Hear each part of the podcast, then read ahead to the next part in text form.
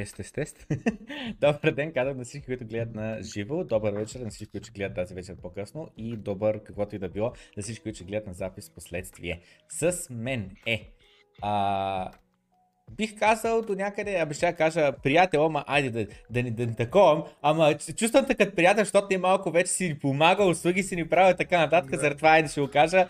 А, нашия приятел Николай Делчев, който а, веднага просто го спомена отново, защото наистина за мен е много важно. Това е човека, който ни докара а, Джейго, това е човекът, който ни а, успя да направи връзка и да, как да кажа, да, а, буквално без него нямаше Ламар Уилсън да ни бъде на гости и така нататък и се надявам и други интернационални гости да ни доведе да. наистина. Безкрайни благодарности, това са хора а, такива, които а, много си ценят времето, имат много полезно какво да кажат и ние, малка България, а, просто, а, как да кажа, имаме, имаме нужда от достъп до такива хора и благодарение на теб успяхме а, да привлечем някои такива гости, така че наистина да. безкрайни благодарности.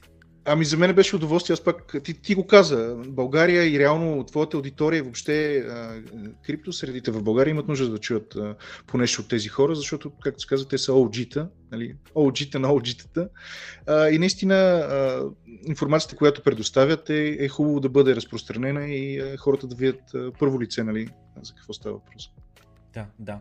Особено, примерно сега, а, а, а, замислих с сега на Джего, той Абе, правилно, защото това е моя лична спекулация, но правилно ли, а, били съгласил с мен, че примерно той работи най-вероятно с стотици милиони? О, да. На, нали? на този етап при всички положения, да.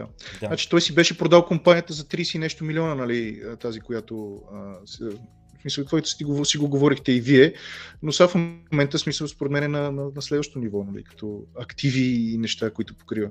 Да, и това са хора, които просто менажират много, много сериозни портфолия. Ами да, и се занимават с много сериозни а, неща, нали? Определено има какво да кажат и определено има какво да се научи от тях. Нали? Ако, ако си го поставим така, ако си тръгнал по даден път, искаш, айде не път, искаш определена дестинация да достигнеш, ми те си го минали този път и те почти са стигнали, примерно, или вече са там в тази дестинация и хубаво да чуеш от тях как и ти можеш да го направиш, примерно, да вземеш нещо от този разговор. Да, да. И, и, и, и при Ламар Уилсън това е една такава тема, която доста акцентирам по време на моите делнични стримове. Темата е, че парите не са всичко, парите са един инструмент, който могат да ти дадат достъп до някакви неща, които искаш да си купиш от други хора, било то продукти услуги, но до там.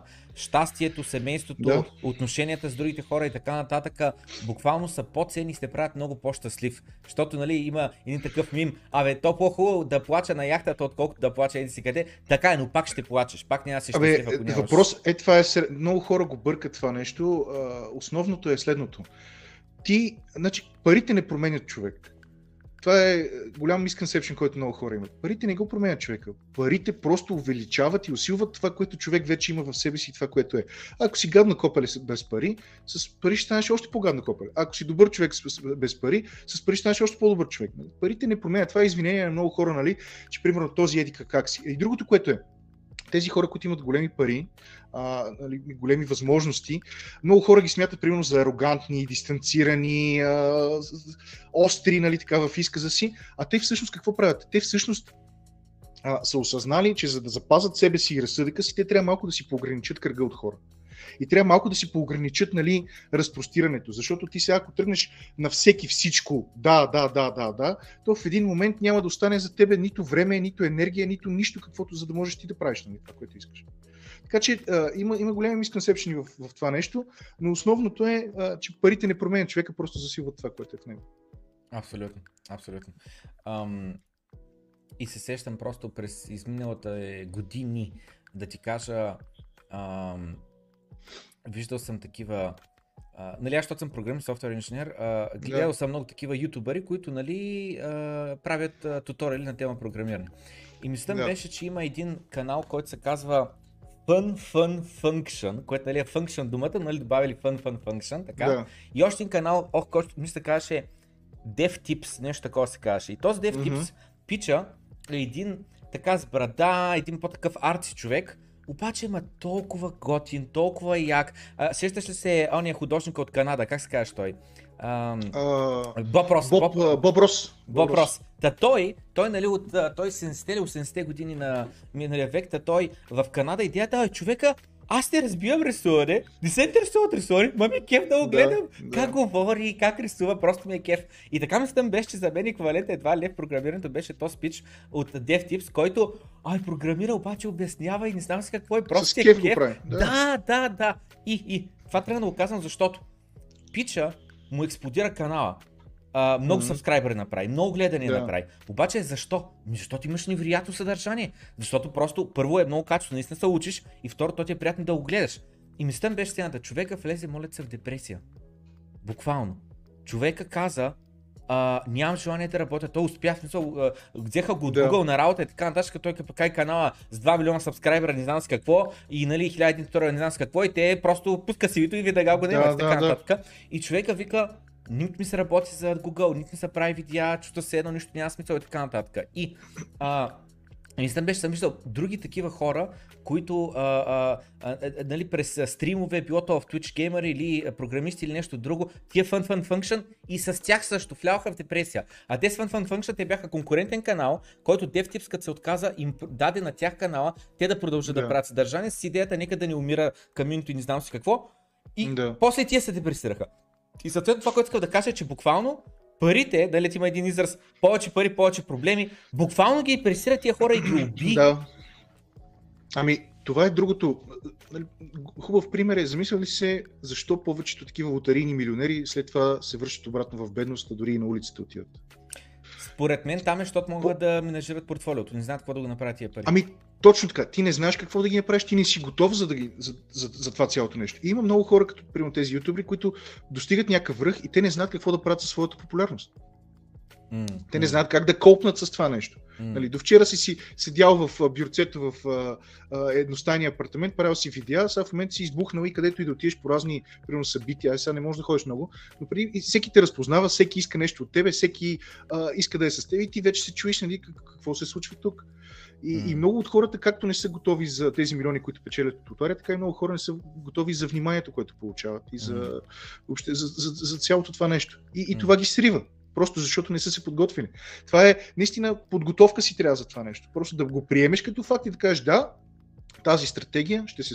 И много ютубери се случват. Някои успяват, преодоляват го, на други примерно се случва естествено, трети обаче тотално си казват главата ми нали, им е по-важна от всичко друго и прекъсват и спират. И Да. това е. Да. И, и значи, само трети пример, който искам да дам е един канал Equals 3. Чувал ли си го? Равно 3. Equals 3. Не. А, А? не, не, сещам се, да, май гледах един-два клипа на тези Equals 3. Те бяха за някакъв такъв а, а, научни някакви неща ли бяха? Не, не, не. Това ли не, беше? Не, не, А не. какво? Друг е. Значи Equals 3 е много стар канал, на 10 плюс години. О, сетих се с този с черната коса, където е нисичкия, а, където по три неща показваше на ден. Ето този се сетих, да, да, да. да. Рей Уилям Джонсън се каза той. Имаше български вариант, между другото, на това. Не знам дали знаеш. Не беше много успешен, нали? Да. Рей Уилям Джонсън от канала му Equals 3, той стана най-големият YouTube канал, беше първият, който примерно да удари 1 милион сабскрайбър или Да, нещо да, такова. да. нали. И въпросът е ужасен успех, нали? Накрая 12-13 милиона удари, не знам с какво, но човека 7 години се работи над канала и канал беше точно това, да ти каза. Три клипа, не, те не бяха три клипа, ами примерно 3-5 там клипа, хората му пращат клипове Да, да, да. На, на имейл и той нали, ги подбира и ги показва, нали? Обаче въпросът е супер забавен, дали как той реагира. Той клипа е смешен, така Да. да. щом го показва, но как той реагира, кефиш му се, нали, направо там едно студио, което еволюира в началото. Точно, да. Да, в началото беше примерно просто в коридора вкъщи, после нали, се направи там един ъгъл, Да. нали, обрисува, не знам с какво така, така, после започна нали, visual editing да прави така. И мислям беше сцената. Та него пример обаче искам да дам като човека, който парите не го съсипаха. Значи, той започна да прави милиони от YouTube, от AdSense, но въпросът е, че той спря канала, намери си хост, който да го замести и каза, слушайте, пичове, просто го outгронах. 7 години правих Да, такъв контент, да, да. който е 7 минутно клипче, показвам там 5 Едно и клипчета, да. смеем се, да, и вика, аз го отгронах, просто вече не ми се прави това. Правя кинти, ама не ми се прави това. И съответно това, което започна да прави е късометражни а, филми с приятели.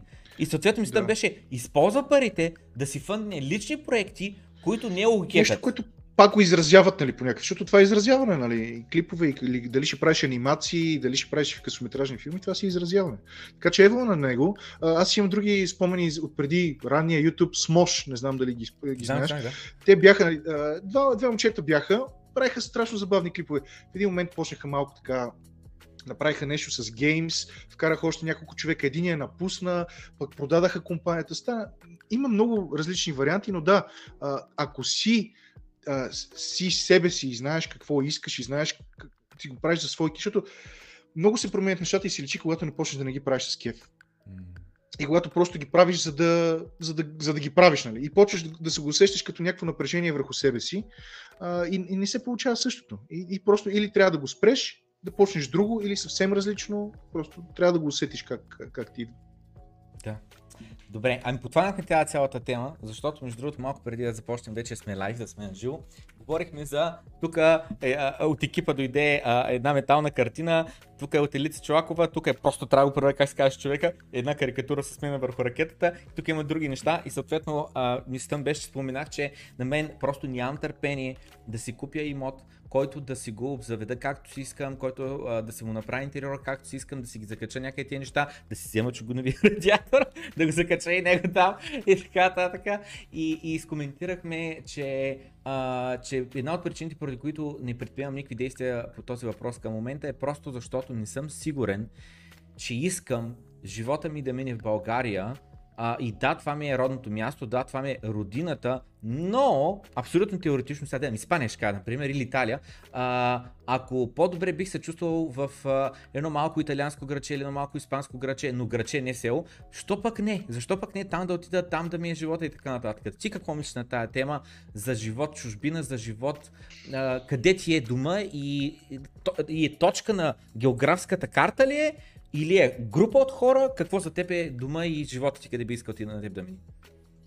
Ами пак, това си е субективно, ти, ти знаеш ли тази тема. А, аз ще започна с, а, с един анекдот. А, има едно рибарско селище в Мексико и един американски бизнесмен. Ти сигурно си учил, отишъл там и видял един мексикански рибар. И си увял риба. И, нали, бизнесменът бил много така напрегнат, стресиран. Пита, добре, ти какво правиш? Нали? Събирам риба, а, нали, после а, продавам я тук на пазара, другото го ядем и отивам да си правя сиестата вечер и да си прекарам време с приятелите и да си свирим на китара и си пиеме. Добре, викам, ти не си ли си замислил, казва бизнесмена, ако сега си вземеш още една лодка и наемеш друг човек и станат още хора и още корабчета, ще вземеш един склад тук, ще ги вземеш рибите, ще ги почнеш да ги продаваш сам. След това ще направиш един конгломерат, ще вземеш още яхти, ще отидеш, след това ще станеш публична компания, ще отидеш на, на New York оттам още фотили и оттам е, и накрая ви какво? Ами накрая вика бизнесмена, че си седиш а, на, на брега, ще си правиш сиестата вечер с приятели. Той викам, аз също го правя сега в момента. Нали? Така че пътя към щастието а, не трябва да е един и същ и не винаги е един и същ. Едни могат да се чувстват комфортно в едно положение, на едно място, други могат в съвсем различно положение в друго място нали, да, се, да се чувстват. От гледна точка на това къде е думът, за мен лично думът е там, където е семейството, нали, където се чувстваш комфортно и където го прекарваш нали, времето с, с своето семейство. А, нали, може да звучи по някакъв начин клиширано а, това нещо, а, но наистина, а, ако ти нямаш примерно ако си. Зависи от положението, примерно си с гадже, сам си, с жена, с деца, с роднини и така нататък, ти можеш да си направиш дома абсолютно навсякъде по света. Вече чисто а, от други, може би, подбуди, и те са по-скоро така емо, емоционални, свързани може би с малко с традиции, малко с желание нали, да направиш, да се отблагодариш по някакъв начин на това място, където си ти да речем, роден или където са израснали хората, как си се сформирал ти като, като човек и да пожелаеш да промениш нещо. Тоест, нали, в случая да, да пожелаеш да останеш в България, да поискаш да промениш нещо и да започнеш да работиш в тази посока. Пример ще ти дам дори сега. Ти може сега да си във всяка. Може си в Пазарджик, може да си в Лион, може... обаче каналът ти е български, каналът ти е на български, към българия е насочен. Ти реално малко или много а, подпомагаш тази а, криптосреда и криптоатмосфера в България и, и я развиваш. Нали така? Тоест, ти по всякакъв начин, нали, пак думът е там, където се чувстваш комфортно и там, където се чувстваш а, сред, сред свои, бих казал. Накратко. Иначе за, за живот в, в чужбина а, имам примери безброй. Има хора нали, средата на 90-те, средата на 2000-те години българи, където са заминали в чужбина, където са се върнали, пък са останали там, или пък техните деца искат да се дръпнат тук по някаква причина, нали, може би сантиментална. Така че няма, няма универсален а, вариант. За мен, пак казвам, може би а, думът а, се равнява на, на това, къде, той е семейството. Добре. Защото подхвана до някъде тая тема за, нали, а, как да кажа, да работиш... Дай си говорим за тези испанските грачета и там и другите. Какво си набелязал ти като таргети? А... Чакай, че ми идват някакви неща на ум, обаче не искам сега да споделям. ще, ще запася отговора към този въпрос, но не, не, не дадох го просто като, като пример. А, не е задължително там. Просто а, било то по-низко граче в а, Германия, било то някакво Разбрахте, да. по-южно в Италия, в Испания по-топлите, където зимата е по-мека и има доста дълго лято и така нататък. А, примерно сега а, е, Дубай за мен лято е твърде топло и като цяло то е едно пустиня, където е просто с пари направено всичко да е Ами аз не такова. съм, да, много фен на Дубай като Точно, цяло. да. Е, там маркетинга му е повече. Да. Именно, не би, там не го виждам като място, където, как да кажа, бих, бих живял нали, за, за постоянно, но, но, но някой, нали, а, а, по-на запад от нас държава, защото на изток вече малко културите се изместват, а, но било то и, нали, примерно Словения, аз много харесвам като държава, било то Унгария, така, просто има си, а, навсякъде си има, ам, как да кажа, Абе, културите не са, нали, баш нашите, ама не са и чак толкова различни, поне през... Или пък, примерно, поляците и те, нали, доста са и те подобни на нас, така нататък. Има човек, мислям, беше, че не е задължително там, където се родил, било то като град, като квартал, било то дори като държава, да бъде за цял живот твоето място. Ами, ето сега самия факт. Намираме се в, в тази среда нали, на, на света и въобще на живота и на историята, където ние буквално може да си комуникираме през някакъв екран пластмасов, където и да, е, и, и да говорим и да мислим тези неща. Нали? Сега, примерно, тези неща при 40-50 години не са били много възможни. Нали? Ос- Оставяме нали, строя тук в България, който е бил и малко така ограничавал в някакъв аспект нали, това цялото нещо, но в момента сме в едно глобално село, се намираме. Буквално и като изключим, разбира се, и пандемията, нали, ти можеш да си хванеш билета и да отидеш където си пожелаеш в, в света в, за някакъв период. А, наистина тази а, нали, глобализация до някаква, до някаква степен все повече и повече ще се засилва, защото няма как. Когато създаваш определени технологии, когато започнеш да виждаш как е на други места, когато започнеш да си даваш сметка за определени неща, на теб, разбира се, ти си искат някакви неща. Нали, Ти не мога да кажеш, абе, там е по-хубаво или еди, какво си, ама мен си ми е тук окей. И, и сега въпросът и проблема е следния. Не че да кажеш, не тук си ми е окей, ама да се опиташ да го направиш като, както е там. Два са аспектите. Или седиш на едно място и, и се опитваш да го направиш както е там, или си тръгваш от това място, защото искаш да отидеш там направо на готово. Третия вариант, в който, абе, там е по-хубаво или там е по-лошо, ама ти си седиш и нищо не правиш по въпроса там, където си, е това вече е, е, е погрешното и, и проблемното според мен. Да. А, още, значи, един, един топик, обвързан с това, което говорихме, искам да повдигна, който е за когато работиш, като нали сега да работиш е много общ пример, нали, е дума, доста неща му се разбира по това нещо. А, можеш или да целиш максимизиране на а, доход с цел нали, максимално пари да вадиш, или можеш просто да работиш в нещо, което ти е по а, при сърце. И просто ми идва на ум пак той е Ноч. Ноч е създателя на Minecraft играта, който преди 15 на години колко там я създава и после я продава на Microsoft за 2 милиарда долара. И когато се продава, аз сещам, гледах един документален филм тогава, по-скоро до интервю е към 20 на 30 минути, а, с него и нали, там допълнителни кадри, където нали, просто го- коментират нали, как той е бил програмист, работил там, в някаква компания, напуска, за да може да се концентрира върху Minecraft, нали, успява проекта, започва да прави продажби, най-сетне това някакви период това нещо, продава Minecraft играта и след това той казва, ще правя нали, други малки такива инди игри, дет нали, аз мога да имам голям импакт, защото може да работиш за голямо студио с 100-200 други програмиста и ти, а аз направих е този бутон, той е моя, или може да кажеш, нали, играта може да е по-малка, по-проста, обаче аз се направих цялата игра. И въпросът нали, просто е напълно, едното е да си малка частица от решаване на голям проблем с много други хора, а, а, или да бъдеш нещо, което ти на 100% си го онваш и да знаеш, че хората, а, на, на, на хора, нали, всичко, които са възползват това продукт, ти си го създал всичкото. И мисля, беше следната, че нощ, между другото, пак е от примера хора, които той беше казал, ще прави други инди игри, но може би пак депресия го ударила, пак примерно си каза, никога повече няма да създам следващия Майнкрафт или не знам си какво. И това, което а, бях а, видял наскоро там а, покриване за него, беше, че в LA е отишъл в Лос Анджелес за щатите, купил най-скъпото имение там за 150-200 милиона и въпросът е, че там той е в Холивуд и съответно другите хора, те някакви холивудски звезди, не знам си какво, и те го знаят като да Crazy Party Guy. Нали, представи си, примерно там, там, Уил Смит или тази брат, брат Пит или Анджелина Джоли, те откъде са цъкали Майнкрафт да знаят ночи кой е. За тях той е никой, някакъв програмист там, да, окей, кой ме интересува. Обаче, нали, правил Crazy Party, партията нали, в таковата и обаче въпросът е, че бил разделил с приятелката самотен, да пак депресия, в Twitter, твитовете му били такива, нали, показват го това нещо и така нататък. И съответно, нали, пак човек е направил невероятен продукт, да правя толкова много стойност, защото нали, играта се продава и вади толкова много доход, защото хората ги кефи, искат да си цъкат тази игра, създават си комьюнита, създават си нали, общества и са кефи така. И в края на краища човека пак нали, а, стигна до една задънна дупка, от която просто чуди как да излезе.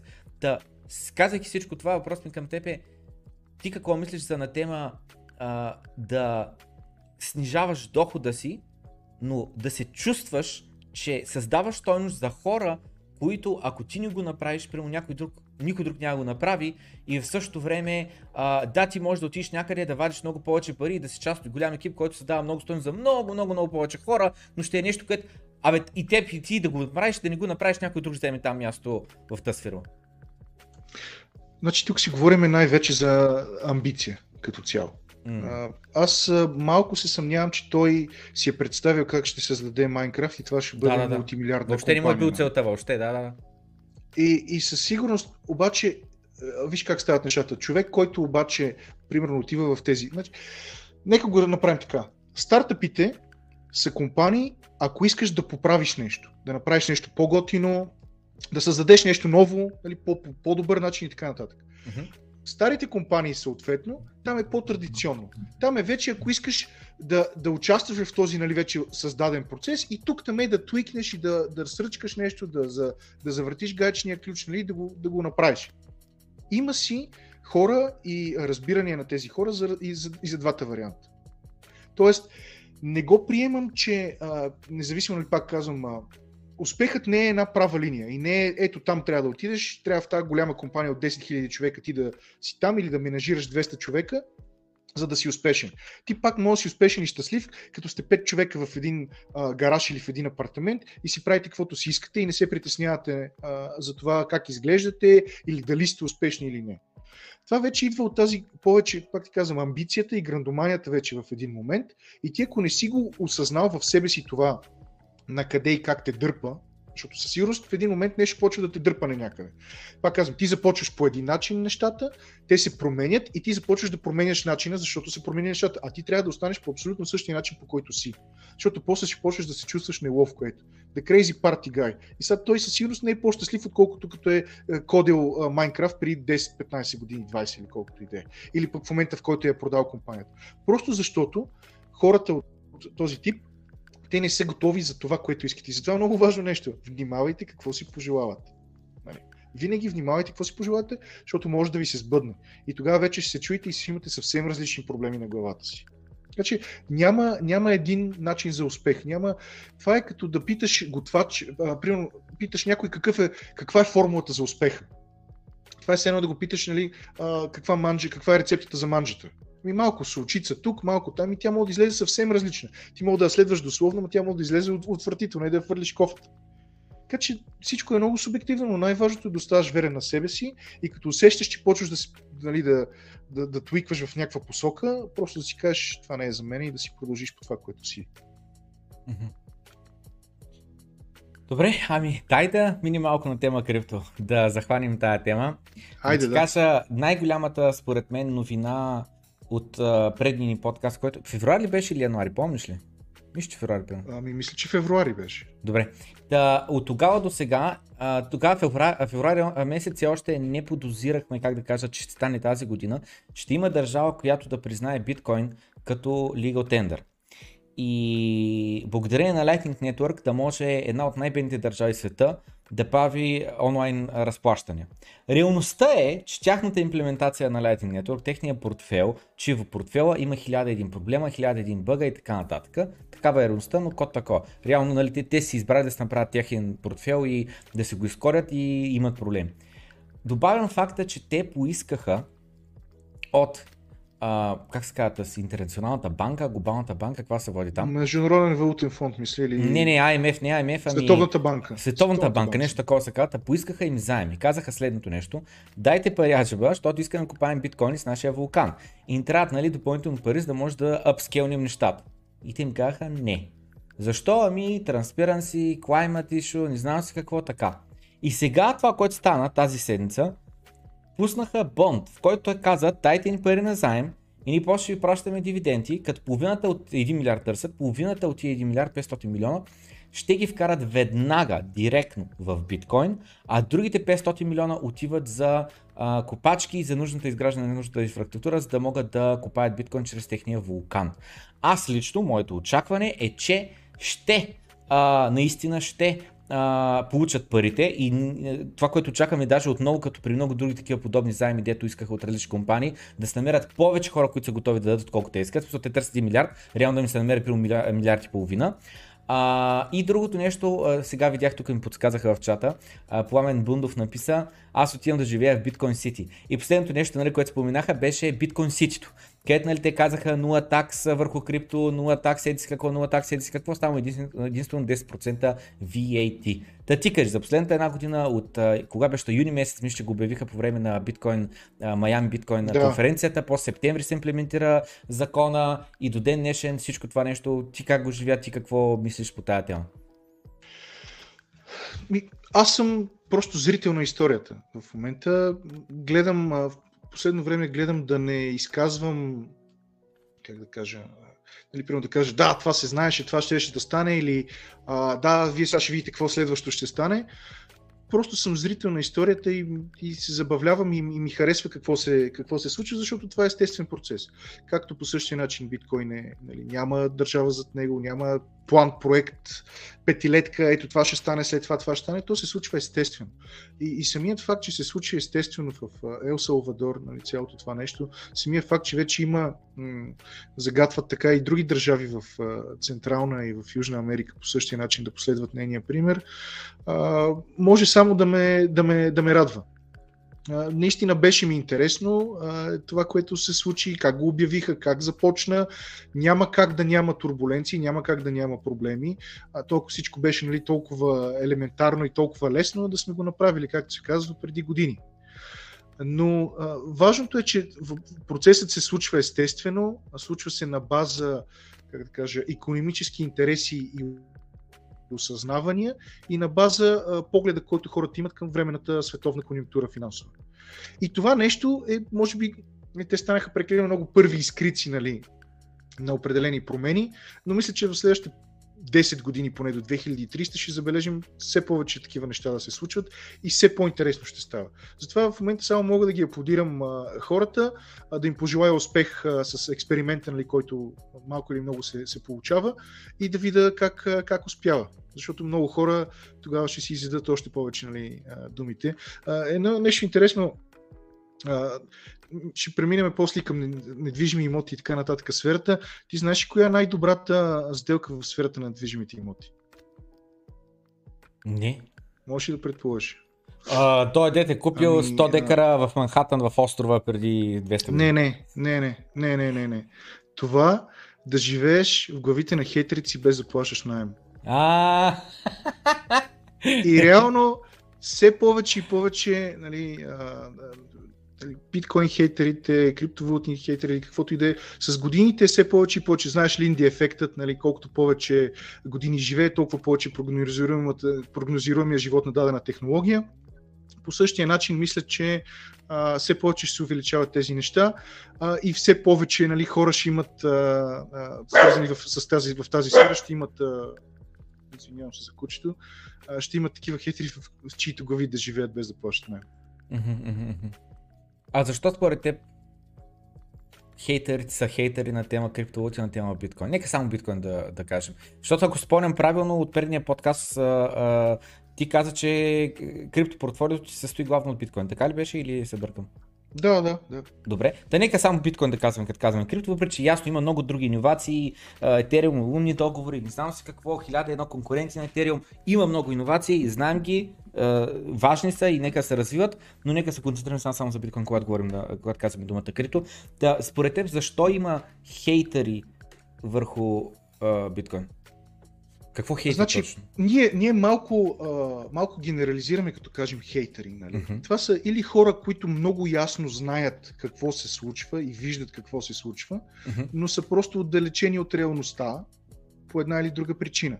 Uh-huh. Тоест, а, това са единия тип. Другия тип са тези, които въобще не знаят и не разбират и просто са им е свеждана информацията по някакъв начин в период на, на много, нали, доста продължителен период от време а, и които са просто са накарани да вярват по един начин и те не могат да бъдат помръднати.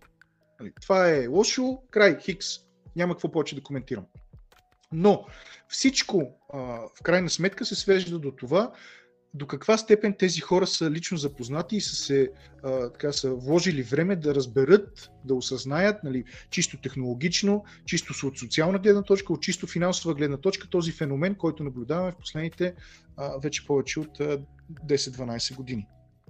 И тези, нали, които казвам, най-острите, най-острия хейт идва от а, тези, които имат най-малко скини на ген. Тоест тези, които най-малко са били а, така или може би са го срещнали в някакъв момент, казали се това не е за мен и пак са го отвърли с ръка и следващия момент обаче виждат какво се случва в реалността и започват да плюят по него, защото провалът на това ще значи, че те не са сгрешили в преценката си преди години. И това е това, което ги мотивира за, за тези неща.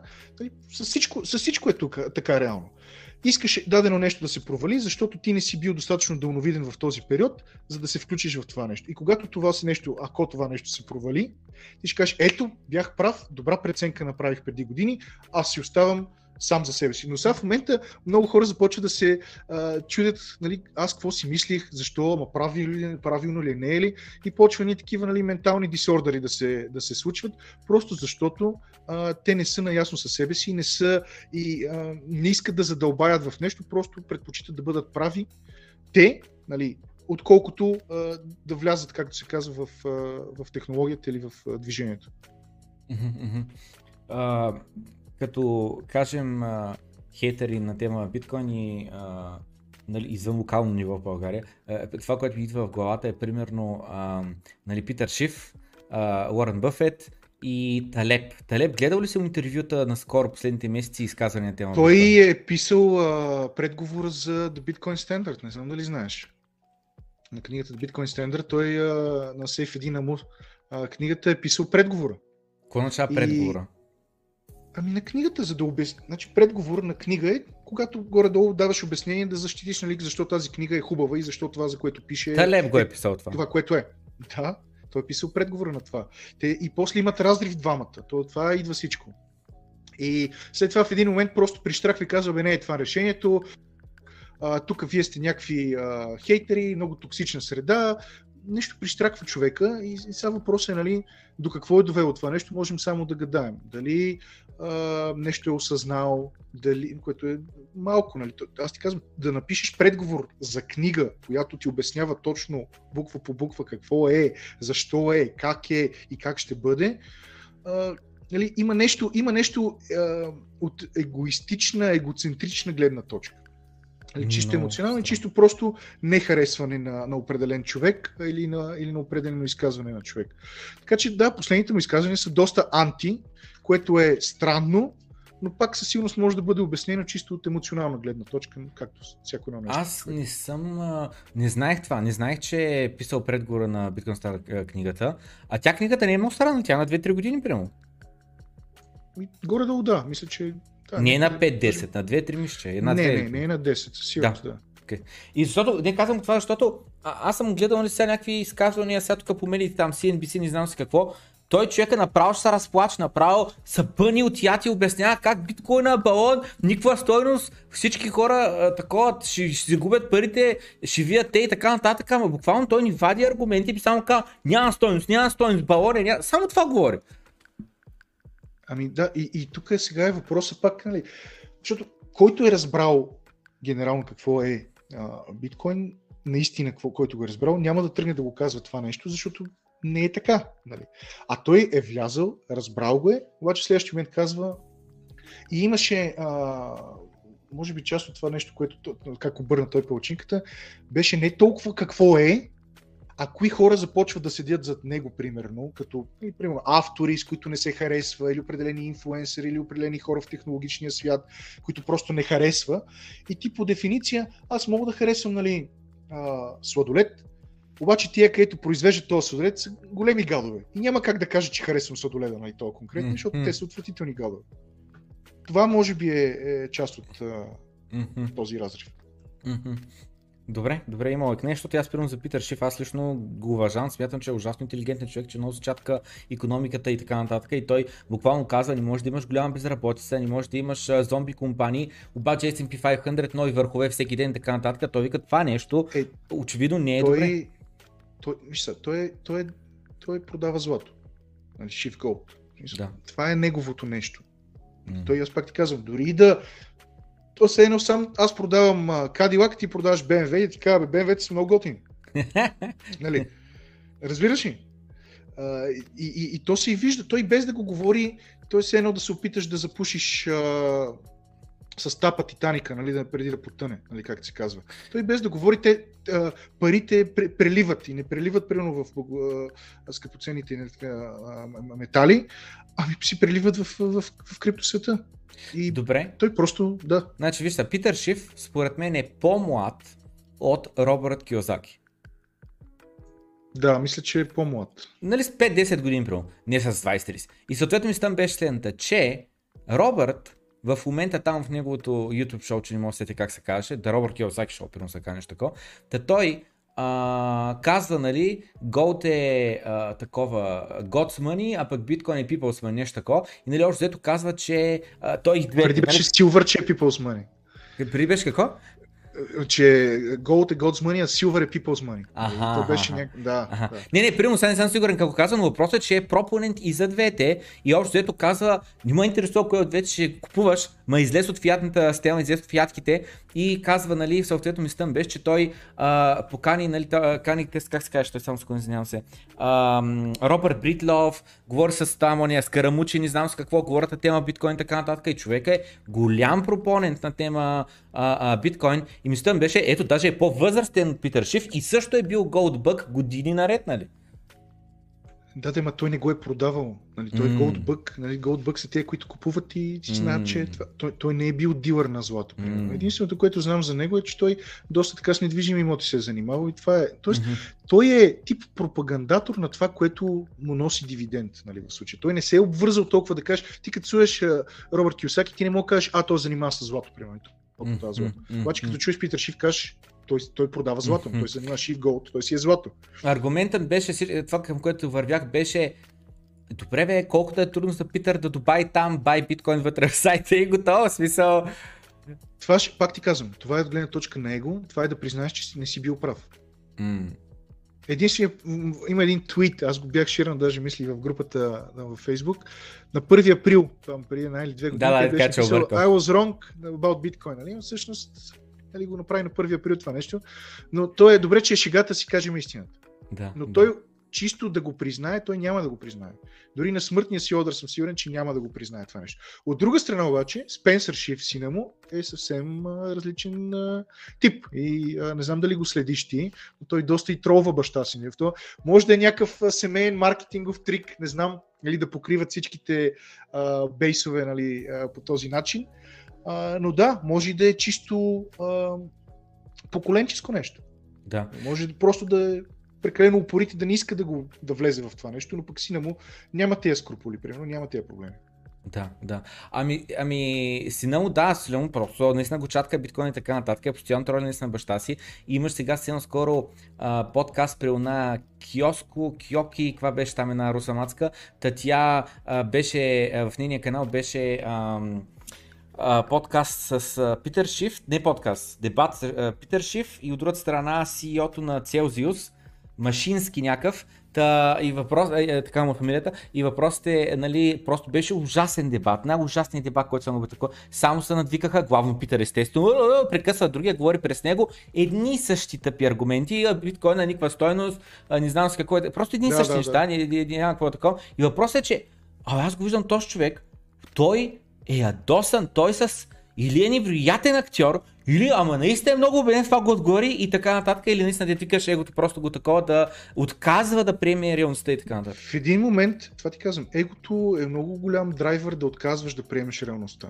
Каквото М. и да е. То буквално ти го виждаш, че е черно, ти кажеш, не, това е бяло. М. Няма как да бъде поправено това, няма как да бъде научено, М. няма как да бъде пропагандирано, няма как М. просто да бъде това.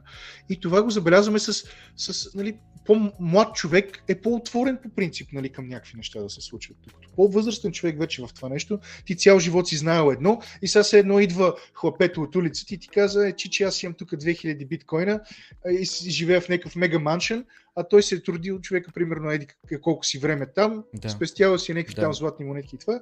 Как да се чувстваш ти нали, в това Да. нещо? Така че от една страна го разбирам.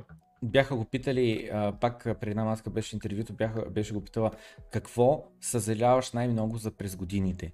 И аз тогава тръгна шегата за Герган с големите ти си, викаме и аз съжалявам средното трябваше да напускам Герган с големите си. Та тогава Питър, първото нещо, което му дойде на ум, не беше, те да сам нещо любов, някоя лична грешка живота, каза, еми можеш да купя биткоин. Че, как може? Ама абсолютно естествена реакция беше, нефилтрирана. И първата мисъл, която беше година главата беше, ми можеш да купя биткоин. И вика, сега ще я бъда по-богат. Ничи не съм, ама ще я бъда по-богат. И буквално чувстваш как мисълта му тече в момента. Защото това не е, а, нали, защото я очаква въпроса, при и наистина е естествена реакция на това, какво той си мисли. Лудница просто. Да, да, да, да.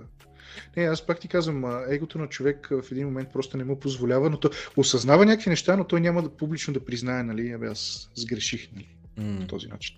В а, чата Диван Гиф написа Робърт е яко Real Estate. Да се малко ще на там, но а, преди това а, нека да изкоментираме много накратко и без никакви финансови съвети се дават.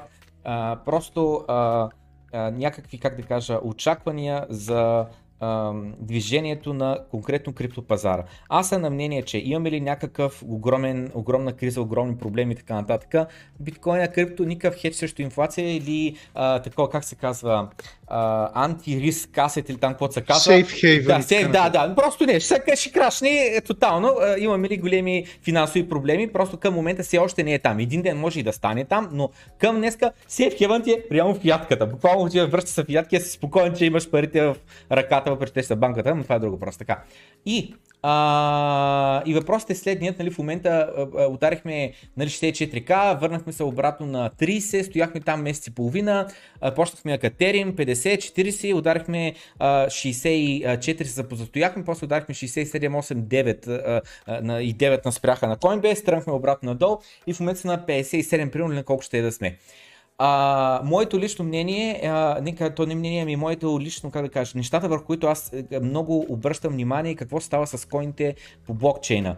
А, а, колко време а, става така наречените long term holder, което означава, че над 155 дена тия коини след като са преместени и са от ексченджа не мърдат, което означава, че този човек просто чака защото има по-високи цени. А, има нали, така наречени най-различни такива формули, а, индекси даже би ги нарекал, които са просто coins days destroyed, което означава един коин, като го премества от точка А на точка Б, от един адрес на друг адрес, докато стои там, той генерира дни. Един ден, два дена, три дена. А когато ги преместя, нали, чупят тия дни, защото нали, ги изтривам. И съответно мислям беше тази графика също много важна за мен. И някакви други такива, нали, on-chain date. Мислям беше, че за мен, от моята перспектива, защото тя е реалността, фактите са едни, нали, за данните. Но как ти ги интерпретираш вече е субективно. И моята субективна оценка върху данните е, че биткоинът в момента е подценен, биткоинът в момента е, uh, uh, как да кажа, е в готовност да изригна, нали ще използвам термина думата. И примерно там е един, буквално като друг го следим един адрес, третия най-богат адрес с биткоин има 6 Този милиарда, ли, който е? да, 6 милиарда долара има в биткоин и той последните месец акумулира биткоини 1700, 1600, мисля, че беше най-голямата покупка, после 400, после 700 и сега последната покупка от преди два дена още 1000 биткоина. И съответно, нали, ако продължава да акумулира, акумулира, акумулира, явно най-вероятно и той очаква, че в момента сме все по-подценени. Та, Ти как гледаш към криптопазара? Приключи ли маркета? Дали сме просто в началото на последна, как да кажа, в leg up се казва, нали, в началото на отскок, че ще следва и така нататък. Какви са твоите очаквания? Не финансови съвет. Ами аз това мисля, че и на предни подкасти, така го бях говорил и преди още, а, нали, за октомври-ноември периода на 2021, че ще стигне до нов връх. Сега, аз мисля, че го имам, даже съм го казал на много места и публично даже. Да. И така, така и стана. Сега, въпросът тук е до каква степен а, има още гориво в танка, нали, както се казва, в а, резервора. А, тези ончейн данни, които казваш, е абсолютно така. Изглежда като че да чакаме просто да си изстреляме нагоре. Докъде, колко и как, това вече не е само... Не можем да кажем това, което спомена, че криптопазара не е safe haven, не е този стендалон пазар. Много неща са свързани. Федералния резерв ще кихнат, ще свалят някакви проценти, някой ще се изкаже по някакъв начин, че Джанет Йелън ли ще, Хилари Клинтон ли вече, без значение, хора, които по принцип не трябва да ги слушат нали, в такава, в, за, за, конкретно за тази нали, технология. Хората, нали, Уорън Бъф да каже аз тук за биткоин, рад Пойзен, нали? Само, че кои са пуховете, не се знае, това не беше казано. За мен този бул маркет някъде може би към до началото, до началото на следващата година би трябвало да, да приключи. От чисто циклична гледна точка, от 4 годишния цикъл и си представям нещо от рода на февруари, късен февруари, да видим някакъв пик, от който вече а, нали, съответно цената на, на при него да просто да, да влезе в този продължителен bear market и да почне след това да консолидира преди а, халвинга следващия цикъл. Така че аз по него виждам, че този пик в момента не е баш пик, който е за този цикъл и го виждам, може би да стигнем почти до двойно на това, което е сега, като пик. Добре. Това е моето, нали, бих казал, виждане и твърдение за това какво очаквам аз лично. Добре, напълно съм съгласен с теб с единствената разлика, че аз би казал тройно, но това е друг въпрос. Дано.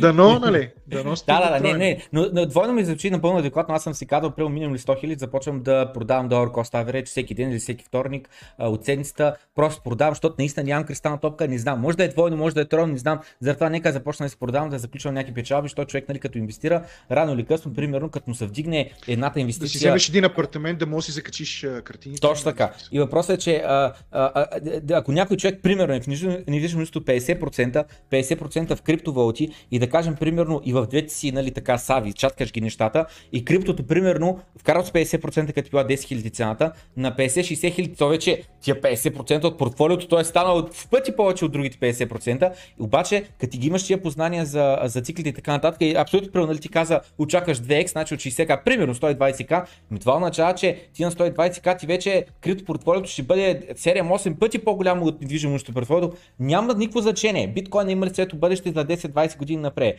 Няма никакво значение. Сигурни сме, че има меч пазар. Въпросът е в това, че, как се казва, адекватното нещо, което човек да направи, да почне да диверсифицира, да почне да сваля нали, височината на едната колонка спрямо другата да я вдига. Да ти моля те, да? Не, аз това ще да кажа, че трябва да направиш това, което те кара да се чувстваш комфортно в определената ситуация. Mm. Защото, сега, нека започнем с това. Много хора, примерно, а, като започнем да си говорим за диверсификация, нали? какво казва Уорен Бъфет нали?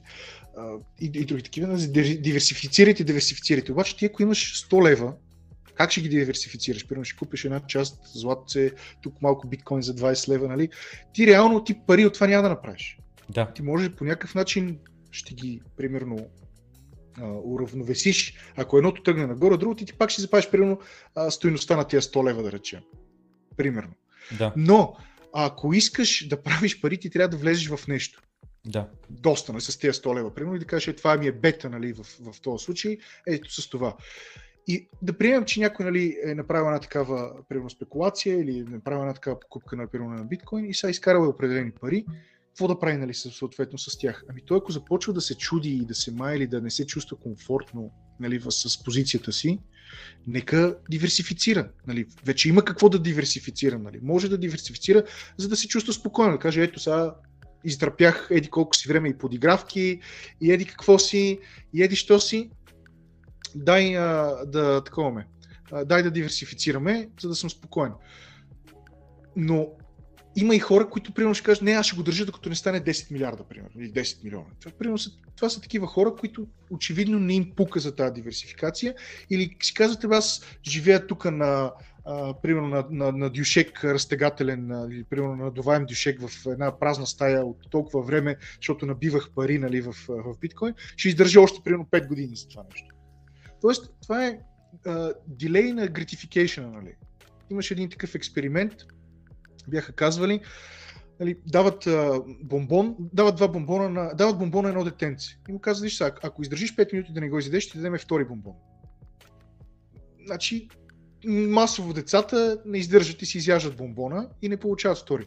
Но те са проследили този експеримент 20 няколко години по-късно с тези, които са издържали и са получили втори бомбон.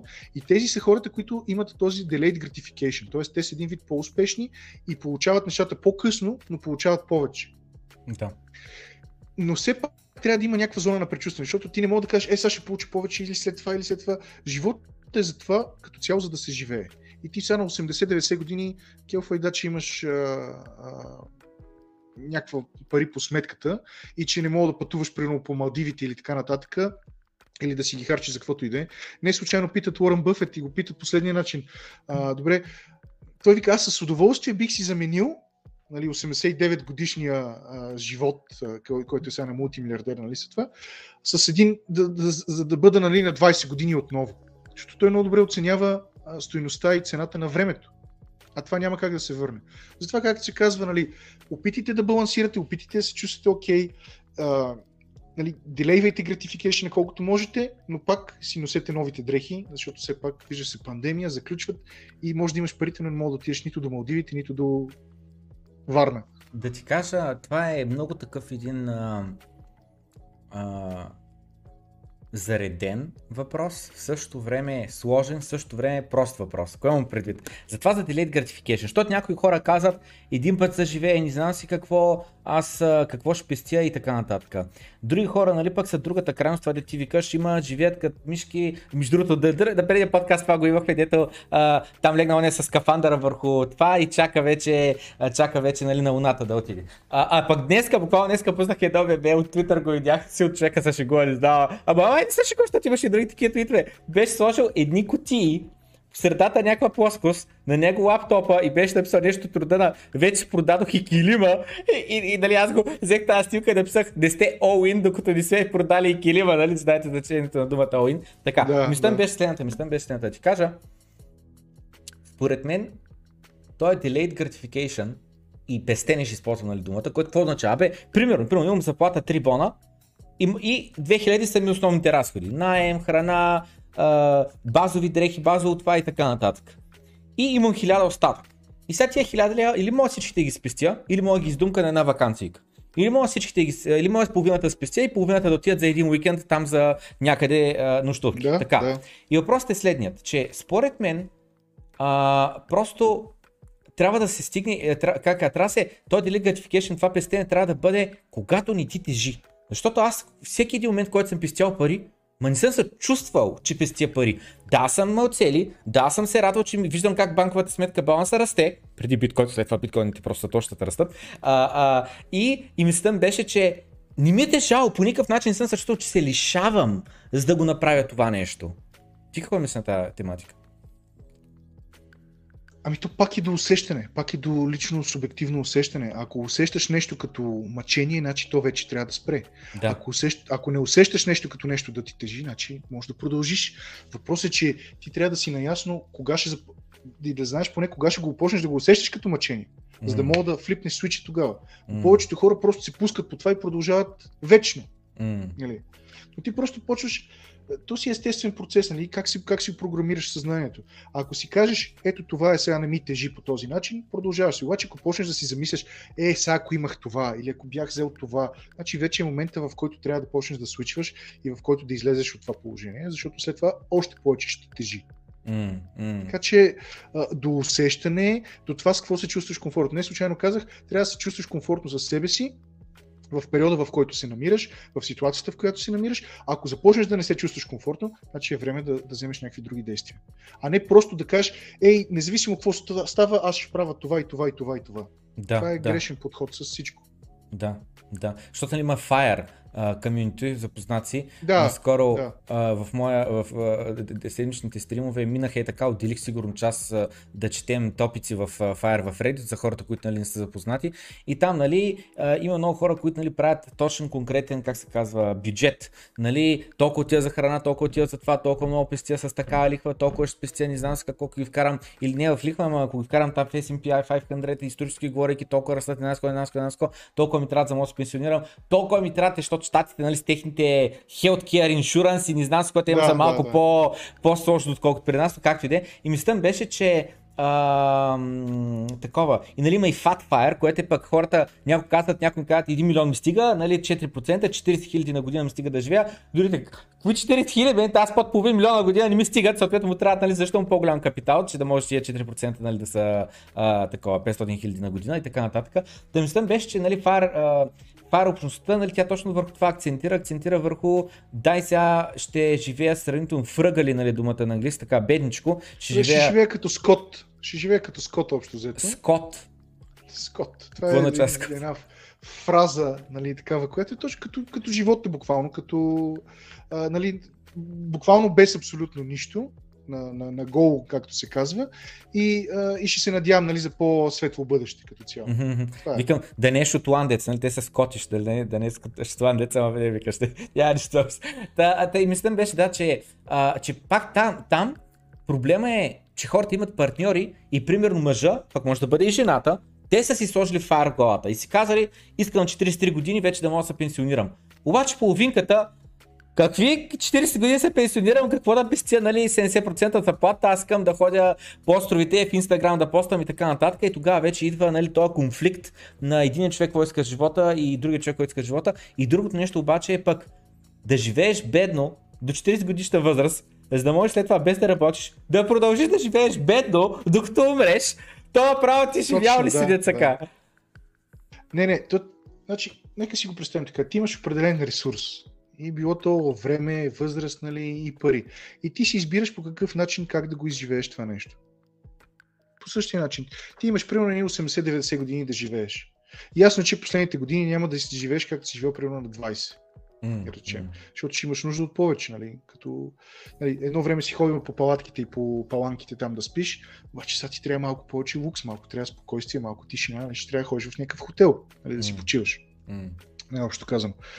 И сега ти това, което каза, спестяваш ни пари, подлагайки се на лишения, за да можеш след това да не спестяваш, да не се налага да спестяваш пари, за да се подлагаш на лишение. Тоест ти доброволно започваш след това с тия пари да се подлагаш на лишение. И то е, става един живот на, на лишение. Нали? Сега, ако наистина те прави щастлив това нещо, то за какво въобще трябва да го стигаш това М. в този момент? Нали? А ако ще правиш абсолютно също, което си правил и преди това, ми продължи да си го правиш. Но явно, нали, за да- периода в който си работил, в който си спестял и така нататък, явно нещо те дразни, не те кефи. Обаче ти ако намериш това, което наистина ти харесва и, и го правиш с, с, чувство, тогава ти можеш да продължиш да го правиш и до 80-90 години. Има такива хора, които са шефове на компании, слага си ризата вратовръзката на 80 години и ходи в офиса Да, всеки да, ден. Да. Има ги такива хора. Ма, ма на него му хареса. Той това ме е Да, част именно. от него и това му е живота. Точно това ти казвам. Да, Да, да, да. Това им харесва. Така че Да. каквото му харесва на човек, Да. всеки си има определени Да. разбирания. За мен някои са прекалено крайни, други не ги разбирам, трети мога да влеза в обувките на тия хора. Да. Ми да те питам тогава нещо друго на тема наследство. А, нали знаеш, много от богатите хора казват, аз ще раздам 99% от наследството си и нали на децата ще им дам достатъчно, какво беше, как беше за достатъчно, че да могат нещо да да, направят, Да, но да, не, да. не е достатъчно, че нищо да не стане от тях, нещо такова. Точно така. Ами да, да. Та, ти какво е твоето, защото нали, принцип, в България имаме този термин, дето, а, той не само в България, в цял свят имаш, дето нали, всеки родител иска най-доброто за детето си, да му даде, да може то да постигне това, което ти не си успял да постигнеш, да му дадеш най-добрия старт, Да, възможен да. така нататък. Ти, какъв е твоята гледна точка на тия неща? Ами аз съм, аз съм по абсолютно същия начин в следния аспект. Наистина, аз не искам а, премеждията до някаква степен, които аз съм имал или трудностите, които аз съм имал, да, да ги натоварвам на детето ми. Тоест, аз те моите комплекси, които са изградени от начина ми на живот, да му ги изграда по същия начин, просто защото да види какво е, какво съм минал аз. нали. Това е някакво изкривено такова мислене. Всеки разбира се, че иска най-доброто за, за децата си, за сина си или за дъщеря си и така нататък, но повечето хора такива искат да изживеят второ детство с децата си, mm. което за мен е грешното. Mm. А, те им казват, сега ще учиш това, ще правиш онова, ще отидеш еди къде си, ще станеш еди какъв си, ще станеш балерина или ще станеш певец или тук сега ще учиш енергетика. Нали, просто защото той е бил такъв и той си представя, че той трябва да стане такъв. Mm. Обаче не си задава въпроса какво го прави щастлив, нали, съответно неговото дете. И ако той, примерно, детето примерно е щастливо да, примерно, да рисува или да пее или да се занимава с някакви такива неща, има, има един сериал по HBO, който преди години го даваха, с, а, ставаше въпрос за Джон Адамс. Това е президент на САЩ по време на революцията и преди това. И той а, седи в, а, в двора, там френския двор, заедно с а, а, Бенджамин Франклин. Mm-hmm. И французите го питат, добре, а, вие, нали, какво ще кажете за изкуството, нали, за музиката и за, за рисуването? Той ще каже, аз нямам, нищо не знам, защото не съм се интересувал, не съм чел. Нали? И казва, отговаря следното. За, аз в момента уча военно дело, дипломация.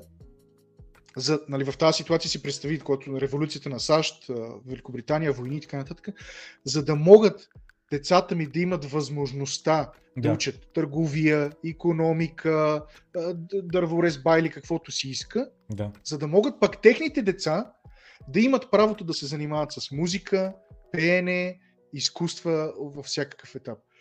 Тоест, а, ти за да стигнеш до някакво ниво, ти трябва, разбира се, да, да изградиш определено нещо, което да даде старта. Говориме си, примерно, за основоположници на фамилии. Наречеме. Ти, за да може твоята фамилия да стане успешна и да може децата ти да постигнат успоредни успехи, ти трябва да, да изградиш и да мога да консолидираш и, и да, да спазваш определен начин на живот ти не можеш да очакваш това нещо вече от своите наследници, било то синове, внуци, правнуци и така нататък. Тоест, за мен трябва да можеш да се постараеш да дадеш най-доброто, но също така да следваш и да слушаш те какво искат да правят нали, с това нещо. И за това има този значителен дисконект. Шакил Онил по същия начин, Джаки Чан, Уорън Бъфет, където казват, аз няма да оставя, Бил Гейтс, аз няма да оставя нищо на децата си в такива размери, просто защото те знаят, че като го направят това нещо, те няма да постигнат повече, няма да направят тези велики неща. Защото винаги ще ги свързват с своите родители, с хората и винаги ще, ще ги опитват да ги сравняват по някакъв начин. Али, ти си получил парите си, сега направи тройно повече милиарди, примерно, или какво си. Не, ти просто му даваш възможността, ето сега имаш, примерно, оплатено ти образованието, имаш някакъв имот, който имаш там, свободен си да правиш с живота си каквото пожелаеш. Ако аз съм успял да те науча правилно, нали, какво да направиш, на какво да обръщаш внимание, каква да ти е ценностната система, тогава съм абсолютно спокоен, че този човек ще се оправи в живота. И това трябва да бъде целта на всеки родител. Нали? Просто децата му да се оправят в живота, а не mm. да следват дословно техните стъпки. Mm. Гледал ли си, що така спомена а, филми, а, и нов филм с Уил Смит, а, който се казва Методът Уилямс? Не мисля, че съм. Не. Добре. Нов е, сега е в кината, съвсем нов е. Разказа се за тенисистките. Венеса и каква беше другата Уилямс? И... Серина Уилямс. Да. Точно, точно, да, да, да. И невероятен е филма, невероятен е. Разказа се за това как а, как са станали тенисистки. Аз не искам да спомням, защото ако не им знаеш историята да не ти я спомня, защото филм нали разказва. И точно за това за баща, за родителство, за отглеждане на деца, за ти ли ги слагаш в определена посока или те да си избират за това колко е важно или не е важно за родители децата му да бъдат щастливи, какво прави децата щастливи и така нататък. Страхотен филм е, горе ще го препоръчам. Ще го запиша тогава и ще го гледам, да. Ще го гледаш със сигурност, опитай се да спомниш, че по време на този разговор да. съм ти го препоръчал, наистина е много добър по тази тематика е точно. Ами, дай да говорим тогава малко за недвижимо имущество. Ти а, и, и, и, и нека да, да, да запилтнем към тази точка, нека да започнем през а, имахме а, два подкаста а, с професор Касимир Петров последните, а, а, последния месец, в който говорихме за а, парична политика, за инвестиции по време на инфлационна среда и за това как някои, как да кажа, ам, има, как да кажа, едни такива, човек, когато не се интересува достатъчно от инвестиции, от економика и така нататък, просто си мисли, примерно, е, златото е хедж срещу инфлацията. И съответно си казваш, нали, просто трябва да купя злато и ще се предпазя. Обаче следващия момент, като видиш графиката на цената на злато, не е така, тя нагоре, тя надолу, реално 2010 и днеска 2021 злато на една и съща цена. И между 2010 и 2021 има нали, един дип минус 50%, но това е. И съответно мислям беше, ако който е купувал 2010 а, а, злато малко след нали, кризата 2008, ако е купувал злато с всички си пари с цел се предпазва от инфлацията, 10 години по-късно той има абсолютно същото количество пари, да не говорим, че през изминалите години даже е имал по-малко. И направо е гати на мотивацията. И съответно се оказа, че малко по-сложно е от това ще купувам злато. Просто запишта от инфлацията. Имаме акции, имаме бонци, имаме а, недвижимо имущество, отскоро вече имаме и криптовалути. Би ли споделил, да. ако не е твърде, как да кажа, личен въпроса, накратко ти как а, гледаш на твоите финанси, смисъл а, как диверсифицираш или кога решаваш да преливаш капитал от едно в друго. Абсолютно примерно, абсолютно примерно. В момента, ако си на 100% в недвижимо имущество, какво би те накарало а, да си продадеш някой имот с цел да, изтег... да вземеш капитал от него и да прехвърлиш капитала другаде, примерно в злато или в акции или в, криптовалути? Ами пак идва, идва момента, в който дали се чувстваш комфортно с а, позицията, която си заел или не. Okay. Сега, аз ако се чувствам комфортно да имам 100 апартамента, да. аз ще продължа да си ги имам тези 100 апартамента. Добре. Въобще няма да ме фейзне, въобще няма да ми пука кой какво ми говори, как ми го говори и така нататък. Добре. Много е интересно при промяната на, на човек, най-често нали, ние си мислиме, а, има много неща, които външно ни влияят. Тези неща, които ни влияят външно, могат да тригърнат по някакъв начин краткосрочна промяна. Обаче тази краткосрочна промяна, ако не е инлайн, нали, по същия начин с това, което вътрешно усещаш, т.е. промяната, ако не е дошла вътре от теб и кажеш, бе, стига толкова, защото виждам вече или усещам вече, няма да, няма да бъде дългосрочна. И, и ще, има, им, ще има някаква битка между това, което ти казват някакви хора и това, което имаш ти като conviction вътре в себе си. Okay. Тоест промяната на определени а, активи или държани трябва да се случи единствено от самият теб. А не някой да ти каже, ти да кажеш, леле, и, и то ставаме малко като овцете, нали, отвънка. Mm-hmm. Някой ми пуска новината, край, сега тичам да хода да купувам а, туалетна хартия от а, супермаркета. Извиняй, извиняй, сети се у нас картинка, където он я вика бай, като купи. Бай, бай, гудбай, гудбай. Това знаеш ли откъде? От 98, ако не се лъжа, 97 година, корицата на The Economist, където един започва, нали, бай, бай, бай, сел, сел, it's a good sell, и нали, пазара. Ами, това е. Мисля, кой какво чул, какво разбрал, какво видял, а, но няма по... А, основно нещо от това ти е естествено да ги, да ги чувстваш нещата, естествено да стигнеш до определени заключения и естествено да, да, да предприемеш определени действия, с които да си промениш портфолиото. Добре. Сега, ако си говорим пак за нали, това, което нали, и, и, и професор Красимир Петров говори, и Питър Шиф, нали, чисто економистите сега, каквото и да си говорим, економистите са тези, които са а, нали, има една шега, ти сигурно я знаеш, нали, а, са успяли нали, 10 пъти да предрекат последните две нали, големи економически кризи. кризи. Да, да. да. Тоест, работата на, на определени хора е, разбира се, да виждат някакви а, неща, но в определената среда, в която се намираме, има и доста нелогични неща. Mm ако се замислиш. Mm. И ти, ако почнеш да търсиш логика, има един израз на Бърфит, където казва, нали, маркета може да продължи да бъде нерационален, повече отколкото аз мога да бъда нали, подъжоспособен, нали, за да мога да си плащам кола, който съм направил. Да. И, и в тази връзка, а, наистина, може би малко ни се разминават така вижданията и от гледна точка на, може би, на недвижимото имущество с компанията, която нали, стартирахме която стана публична, набрахме и капитал и започнахме нали, съответно наши проекти в София град и в София област. Нали, можем да, мога да изборя, ти си я виждал тази презентация, която сме презентирали пред а, инвеститори, но накратко, нали, инфлацията.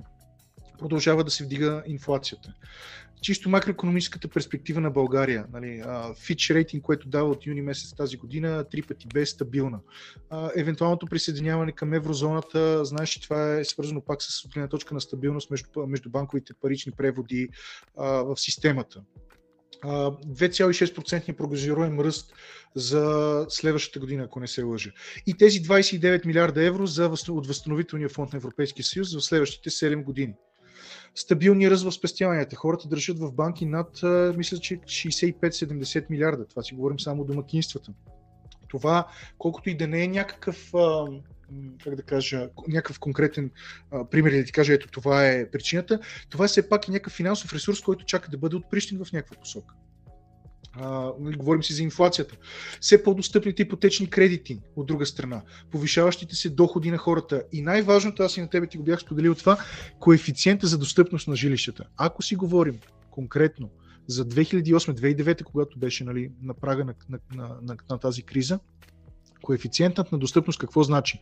Съотношението на цена на квадратен метър към средна работна заплата. Добре. И в момента в София конкретно, нека говорим за София, в 2008 година е било 3,2, 3,2 този коефициент, т.е. ти реално можеш с 3,2 заплати да си вземеш един квадратен метър жилище, докато в момента този коефициент е около 1,2, 1,3, т.е. три пъти по-малък. Мгм. Тоест, нещата, ако ги погледнем в, нали, пак си говорим, виждаме определени данни, ако ги погледнем в една конкретна рамка, може да кажем, не, не, това е еди какво си. Но ситуациите не са същите. Уроците са, си остават, но ситуацията абсолютно не е същата, както е било в последната а, криза, конкретно с имотите. Добре, добре. Нека да задълбавим малко в тази тема. Първо, за- пр- нека да задълбавим на темата как може човек да прецени подходящ или неподходящ момент е да закупува жилище. Като а, според теб, нека започна този въпрос. Според теб има ли значение дали го купува за лично ползване или с инвестиционна цел? Има ли значение? Значение за какво? За решението му? Точно, да, да, да. Дали е добър момент или не. Ами със сигурност би те имало значение, защото то си е, различен тип са нещата. И, и той не може да... Чакай, може би не разбирам въпроса. А, за, за да вземе даден човек решение, за да закупи имот, той го взима по определена подбуда. Нали? Ако иска да живее там или ако иска да инвестира в него. Да. Нали, със сигурност това решение, нали, не, не казваш, той е пак като тази книга Тайната, нали? А, нали? Тайната е първо да си ги кажеш нещата. Ми да, ще си кажа в главата, искам да дигна тази чаша и я взимам тази чаша и я дигам тази чаша, нали? преди това да се случи. Тоест, за да взема аз някакво решение, за да закупа даден имот, трябва да знам с каква цел го правя това нещо. Така че сигурност има значение, нали? Но от гледна точка на инвестиция или живот, пак е, е субективно, защото ти, ако живееш, искаш да живееш в София, но пък искаш да купиш имот за инвестиция в Слънчев бряг, примерно, това е съвсем различно нещо. Добре. А, просто а, не съм сигурен как да го задам въпроса, но мисълта ми беше, нали, когато ще го купуваш за лично ползване, нали, примерите са, започваш семейство или с а, партньора ти, просто сте, нали, е, говоря, нали, започваш семейство, мисля, беше, примерно, деца са на път или пък си казвате, Мгм. а, просто дай да вземем нещо заедно и така нататък. Другия вариант имате вече дете, имате една детска, обаче искате втора детска стая да има, нали, там, не знам, 4 стайни, какво се води там апартамента, 5 стайни, какво ще е, а, за да може, нали, да има спалнята за родителите, хола плюс две детски, примерно, примерно 4 стайни, там плюс кухня 5 стайни, не знам, как ти е. Издам без стената, че а, въпросът е, Нали, тогава имаш допълнителен, как да кажа, мотив, подбуда, нещо, което те тласква, без значение, мисъл, пришпорвате, ай тази дума ще използвам, пришпорвате, така. И сега въпросът е следният.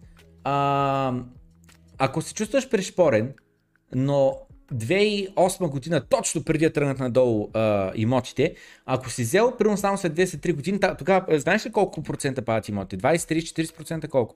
20 на процента, 20 и няколко процента мисля. 21 няколко процента не ми струва чак толкова много. Ами, то, то не е до чак толкова много. Въпросът е за какъв период се случва това нещо. Да, и за какъв период се случва? 2-3 години. Това е рязко, рязкото, да. Ами, то беше продължително. Значи, както се казва, Америка и това, което правят те като финанси, като кихнат, тук се разболяваме. Да, А, реално, реално а, възстановяването на това нещо започна след 2011 година, когато пък започна да пада златото. Да, Защото тогава почнаха да наливат парите да. нали, на цялото това нещо. А, тоест, за този период, нали, в който паднаха съответно а, а, жилищата, със сигурност има много хора и от друга гледна точка ще ти кажа, много хора тогава се подлъгаха, защото си взеха ипотеките, знаеш ли в каква валута? В швейцарски франкове. М, Ма къде е това? В България или другаде къде? В България, в България. Взеха си ги в швейцарски франкове, защото франка, какво стана, беше супер нисък. 1,18 примерно, обаче чужда валута, нали? Идеята им беше да им се превалутира. Обаче какво направиха швейцарците? Разкачиха я валутата и франка скочи до 1,60, 1,70, 1,80. Ужас. И тези всичките хора продължиха да се коват, обаче са превалутирането пращат с едни а, 60-70 стинки на лева за това, което е. Така че има много аспекти и много а, начини по който едно жилище да бъде закупено, особено с, а, с кредит. И ако човек не внимава или си мисли, че знае абсолютно всичко, или казва, ей, тук швейцарците са стабилни, да се вземе някакво решение, в което тотално да му срине нали, цялата стратегия и теория. Да. Добре. Така че от, от тази гледна точка е много субективно кой какво иска, какво ще направи, какъв буфер има, за Добре. колко време иска да го изплати. Добре, Доста е добре, добре, субективно. добре. Напълно съм съгласен. Заради това на страна тая част, нека говорим за инвестиционно жилище. Да кажем, че ти живееш в София и квартала си го харесваш и си кажеш, че е доста добър квартал и ще се развива и така нататък и би искал и там от среща съседния блок да купиш апартамент, който, нали, ако имаш наемател там, можеш да ходиш да нагледаш апартамента, когато кажеш, чувстваш се комфортно. Нали. И да кажем, че а, абсолютно примерно, нали, нека говорим за конкретни цифри, че имаш 30 000 евро спестени, апартамент струва 100 000 евро, 30 000 евро са достатъчни за депозит, предполагам, за да ти дадат ипотека. Ами, сега в момента ги финансират, значи преди по време на а, 2008-2009, буквално до 90-95% можеха да ти финансират. Сега банките в момента са малко по-стегнати, може би до към 80, да речем. Добре, нека да кажем, че имаш 30 000, 70. значи 70 Хубаво е да имаш, да, 30 на 70 е добро съотношение. По принцип, Добре, Да. да кажем, че имаш 30 000 евро, спестени са ти, така или иначе, вдигнали са ти заплата тъкмо, а, или очакваш повишение сега, нали, края на годината, ще кажа тъкмо януари, но то вече отдавна стана, и, а, и такова, и нали, решаваш да такова. Как да прецениш в момента а, дали не е еквивалента на 2008, дали не се набутваш в момента? Пак имаме много различни а, фактори. И ако а, човек зависи с какъв хоризонт гледа на нещата. Защото, пак си казваме, това е същото като да питаш дали сега не се набутваш като си купуваш биткоин. М, Ами ако мога да издържиш следващия bear market м, и няма да те фейзне по някакъв начин това нещо, значи е файн. Нали? А, пак ти казвам, няма Извиняй, всеки извиняй, иска да... извиняй, само за момент. Да, да, извиняй, извиняй, да. но това е важно да го кажа. Има една малка разлика да обаче. При биткоина аз мога и 1000 лева да сложа, не на ипотека, и да го купя този биткоин днеска, и като му падне цената с 50%, имам 500 лева вътре, и нали ма съм карал 1000 лева там и нали, примерно, ако не ми трябва, аз мога ги държа следващите 4 години. Но говорим в момента за обвързани с дългодишен, не, много... А, аз пак ти казвам, то е, не е различно, защото примерно ако кажеш някой, ето сега имам примерно 50 000 евро. Тъй, Да си купа някаква ап- апартаментче малко или Тъй. да ги налея в биткоин. тъй. Ето ти примерно. И ти ги имаш тази конкретна сума и се чуеш са. И, и сега въпросът е следния. Ти, ако биткоин падне до 20-30, ти ще издържи, сърцето ти ще издържи ли на цялото това нещо? М, Ако, примерно, този апартамент, конкретно където си го взел, падне цената, ти ще можеш ли да го издържиш това в периода от време? Да, момент, момент. Това са две отделни неща обаче. Значи едното е емоционалното ти издържане. Значи това е обвързано с колко ти си запознат с актива, в който слагаш парите. В случая в биткоин. В случая, ако някой сложи 25 000 евро, да кажем половината пари, а, и след това като падне с 50% е на хапчета, и проблема е в тел, караш твърде много пари в нещо, което те разбираш, му нямаш доверие. И като падне с 50% се шашкаш, иначе си да е трябвало Добре, да го и същия въпрос за недвижими имоти. Ами, сега в момента, е, кажи ми цената А, не, не, на, там е. кварт- Не, не, не, чакай, чакай, чакай. Сега разбирам къде е Не, не, проблема. не, не. Разбрах Раз- къде е един- недоразбирането. Разбрах къде е недоразбирането. Не е за това, че се чувствам, че о, падна ми цената на имота. Не, не, не. За ипотеката. Ипотеката мен това ме притеснява. Това, което ме притеснява е следното. Чакай, аз май, май го подхванах от грешния ъгъл и заради това не разбра притеснението ми. Притеснението ми е, Абе, пади цената на имота, няма значение, то пак ще се вдигне. Нали? Там ще трябва да чакам 10 години, ти за това говори за Time Horizon. Да, да, да. Time Horizon не ме интересува, защото аз мисля дългосрочно. Аз не съм купил този имот да го флипвам, аз съм купил този имот това цяла инвестиция. да. За да живееш или Няма инвестиция, каква преди. да. Дру- Друга ми е, друга ми е, друг ми е проблема. А, как е, притеснението? Притеснението е следното. Взема ипотека на 30 години, на ети колко процента лихва и а, в зависимост от това, нали, коя банка може да бъде на фиксиран нали, там а, лихвен процент или на промен. Не, значи фиксиран в България максимум до 5 години да ти дадат фиксиран. Те процент. ли? Аха. Да. Добре, Не и повече. добре. в чужбина е по-възможно. В САЩ, примерно, има буквално за цели периоди, да. но тук в България не повече от 5 години, според мен, ще дадат фиксиран. Ясно. Значи 5 години, кажем, са ми дали а, фиксирана лихва, което означава, че ще бъде даже малко по-висока от стандартната сега. Нали така стават нещата? Да, да. Добре. Да. И мислята ми беше, че взема аз а, а, това жилище с моите 30 000 евро, което струва 100 000 евро. И мислята ми беше примерно, абсолютно примерно. След 5 години там паднала цената на 80 000. Голямата работа няма никакво значение. Това. Това, което е притеснителното, е ако а, каква, какви са възможности аз загубя инвестицията, аз, аз загубя ипотеката? Какви са рисковете? Какви са рисковете. Да, какви са, Това какво вече- трябва да може да се случи, за да мога аз да си изгубя апартамент, да изгубиш нищо, да стане Значи, платежоспособен за... В договорите, които много хора, аз обичам да се а, шегувам нали, в, а, с това нещо, а, човек ходи по 2-3 месеца да търси кола втора ръка, обаче подписва ипотека и така без да е прочел условията. Наистина трябва да се чете при какви а, случаи нали, може да се случи това нещо. Тоест неплащане на определен брой вноски месечни. А, има нали, примерно да стане предсрочно изискуем кредита. Или примерно Защо пък друга банка. Ами защото не си плащаш вноските. А, да, Имаш окей. определени...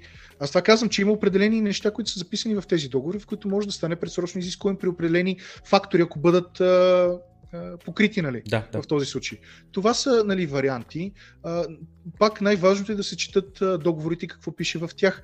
Но при едни такива случаи, при определено неплащане или предсрочно изискуем кредит, отдаване на чеси и така нататък, има много варианти, нали, в Да. които това да се случи.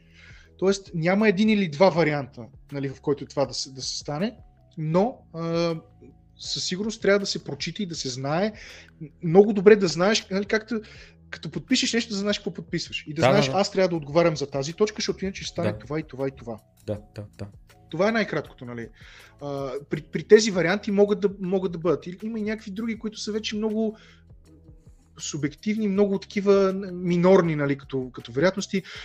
Примерно друга банка, примерно тази банка по някакъв начин а, изпада в фалит, друга банка я купува и пак иска предсрочно изискуеми това, за да може да си покрие това. Но никоя банка, аз пак казвам, никоя банка няма да иска да събере всичките апартаменти или ипотеки, защото тя няма какво да ги прави тя. Тя иска да влизат пари месечно ликвидност. Затова нали, съвсем различна е средата, съвсем различни са уроците научени от 2008-2009 и по съвсем различен начин, според мен, и банките подхождат в този вариант. Има предоговаряне на кредити, има удължаване. В смисъл, въпросът е да тече това нещо, защото за банката не е изгодно да ти вземе апартамента на теб. Да. Или на Добре. който и да било друг апартамента и да има едно портфолио от 1000 апартамента и се чуди какво да ги прави. Добре. А ти какво мислиш за тази формула, ще нарека, за цената на имота, че, трябва, че е разумно да бъде хикс на брой найема, като цифрата е примерно 100 найема, като в момента реалността е примерно аз имам един приятел във Варна, живее в жилище, което струва 500 лева найема, 500 лева по 10 е 5000, по 100 е 50 000 лева. 500 хиляди по 100. 5 хиляди. Не, не, 500 лева найем на месец. Така. А, по 100 хиляди. Не, по не, 100 по- имаш не, предвид. не, да, по казва- 100 найема, 100 Защото найема, да. 500 на 5000 оттам по 100 го умножи за това. Умножи го по 10 първо, за да покажа, че е 5000, защото, 500, защото е по-лесно, Да, защото да, да, да. а окаже се, че е 50 хиляди, хората ще Да. просто да го смятат, да, наистина ли е 50 хиляди, Да, да, да, и заради това да, да. по 10 е 5 хиляди, значи по 100 е 50 хиляди. Така, 50 хиляди лева. А реал, във Варна жилище за 25 хиляди евро няма, иначе ще ги изкупя всичките. Съответно, ще я купя прайс фора, дета ни при нефтите, нали купуваме прайс фора, да ще я купя прайс фора на, на апартаментите във Варна, които бяха по 25 хиляди евро. Просто такива апартаменти няма. Жилище, в което той живее, струва около между 70 и 80 хиляди евро. Което означава, че това са 300 найема, а не 100 найема. Да твоето мнение какво е на тема, има ли такова правило, има ли такава, как да кажа, това важно ли е, фактор ли е, трябва ли да се смятат такива неща, едно жилище, инвестиционно, нали, което купуваш цел да вадиш пари от него, за колко найема би се изплатил? Ами то... Пак а, влизаме в едни такива... Ти в... за едно жилище, за да го вземеш първо това жилище, ти трябва да знаеш къде се намира това жилище, в какво състояние е това жилище, Точно. как, какви хора може да акомодейтне това жилище. Ако е в някакъв скапан квартал, ти не можеш да взимаш много пари от него. Нали? И така нататък, и така нататък. А, вече а, това, което се случва в момента е следното. Вече и с ниските лихвени проценти, и с тези пари, които се предлагат, е по-изгодно в някакъв аспект в някакъв аспект да вземеш ипотека, защото примерно ще плащаш или същото, и дали по-малко от найема, ако си го плащаш като ипотека. Но тук липсват няколко фактора. Първо, Да. риска от ипотеката, това, което казахме за предсрочни изискуемости. и Така, нататък. ти буквално си длъжен всеки месец да даваш едни пари за някакви хикс години, докато при найема пич, отивам аз при другия човек, който ми дава примерно с 20 лева по-ефтино или, или ще отида на друго място, ще се премести, няма да, да зависи от това нещо. Да. Да. А, и, и, и с тези ефтини пари, с които се захранват хората и с тези ефтини ниски проценти, то просто става нали, по-изгодно съответно а, да, се, а, да се закупуват жилища. И какво се случва? Хората почват да си ги закупуват жилищата, цените съответно нарастват, защото е много по-лесно да си закупиш жилище и това жилище, което примерно този човек го е дал за 500 лева, той го е купил примерно на много по-ниска цена. Но сега в момента, защото пазара е такъв и всички жилища от този ранг са на еди какво си ниво, защото банките отпускат съответно кредитите, нали, за да могат да ги закупат хората. И този найем той ще го изплаща по-дълго време, ако тръгне да изплаща а, това жилище с този дългосрочен найем. Ако се върнем нали, пак, и за това вече, нали, това пак си е доличен избор mm-hmm. съответно. Всеки, дали си, какъв, в каква степен искаш да поемеш нали, този риск, дали апартаментът ти е наследствен, искаш да го даваш под найем, дали искаш да го купиш и да го даваш под найем. Има много различни аспекти на това нещо. Mm-hmm. И, е, и е доста нали, субективно, но, но общо всичко е свързано. Mm-hmm. И в един момент се получава един такъв еквилибриум, mm-hmm. който нали, дългосрочно а, издържа нали, теста на времето. Mm-hmm. Добре. Добре, ами ти каза, че искаш да споделиш с нас а, някакви интересни, как да кажа, факти, данни за София конкретно и така нататък.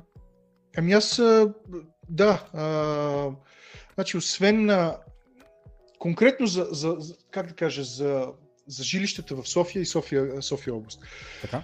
По няколко изследвания, нали, 40% от хората живеят в претъпкани жилища. Това са данни към 2020 година. Добре, стой само за момент, защото този термин не съм сигурен какво означава. Претъпкано жилище означава, че примерно жилището е предназначено за сам човек или двама, а живеят вътре 3-4 човека. Е, това ли това са, това е, не, това е статистика от Евростат, която е издадена mm-hmm. и съответно са зададени въпроса нали, колко човека в какъв, на какъв квадрат съответно живеят. Да.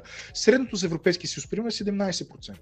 Mm-hmm. И това може би от гледна точка, примерно, на тези панелни жилища, които са ни останали от а, съветския блок и така нататък. Тоест, жилищни фонд е на съвсем различно а, ниво, така да го кажем. Добре. А, 46% това пак е от Евростат, друга статистика, от хората а, имат ниско ниво на удовлетвореност от жилищните условия. Mm-hmm. Тоест, окей, имаш някой жилище, обаче панелката се руши, нали, изглежда старо или примерно къщата е порутена. Тоест има тази а, неудовлетвореност от това къде и как живееш нали, в този аспект.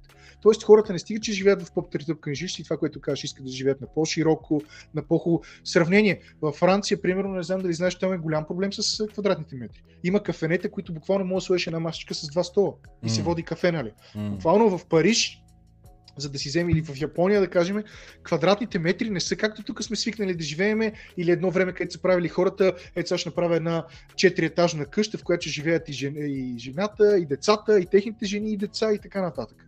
Нали, съвсем различно е като, като усещане това нещо. Средното удовлетвореност в Европейския съюз, примерно, е 16%, т.е. на ниските нива, което е, което е много, пак имаме на къде да се движим в тази посока.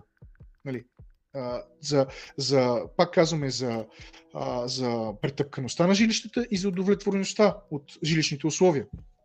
За последната година има около 53% ръст в търсенето и купуването на недвижими имоти в София град и София област. Това са по данни на агенцията по вписванията, където ако за примерно за Q2 2020 а, са били около 6300 вписвания, т.е. сделки, а, за Q2 2021 са 9700.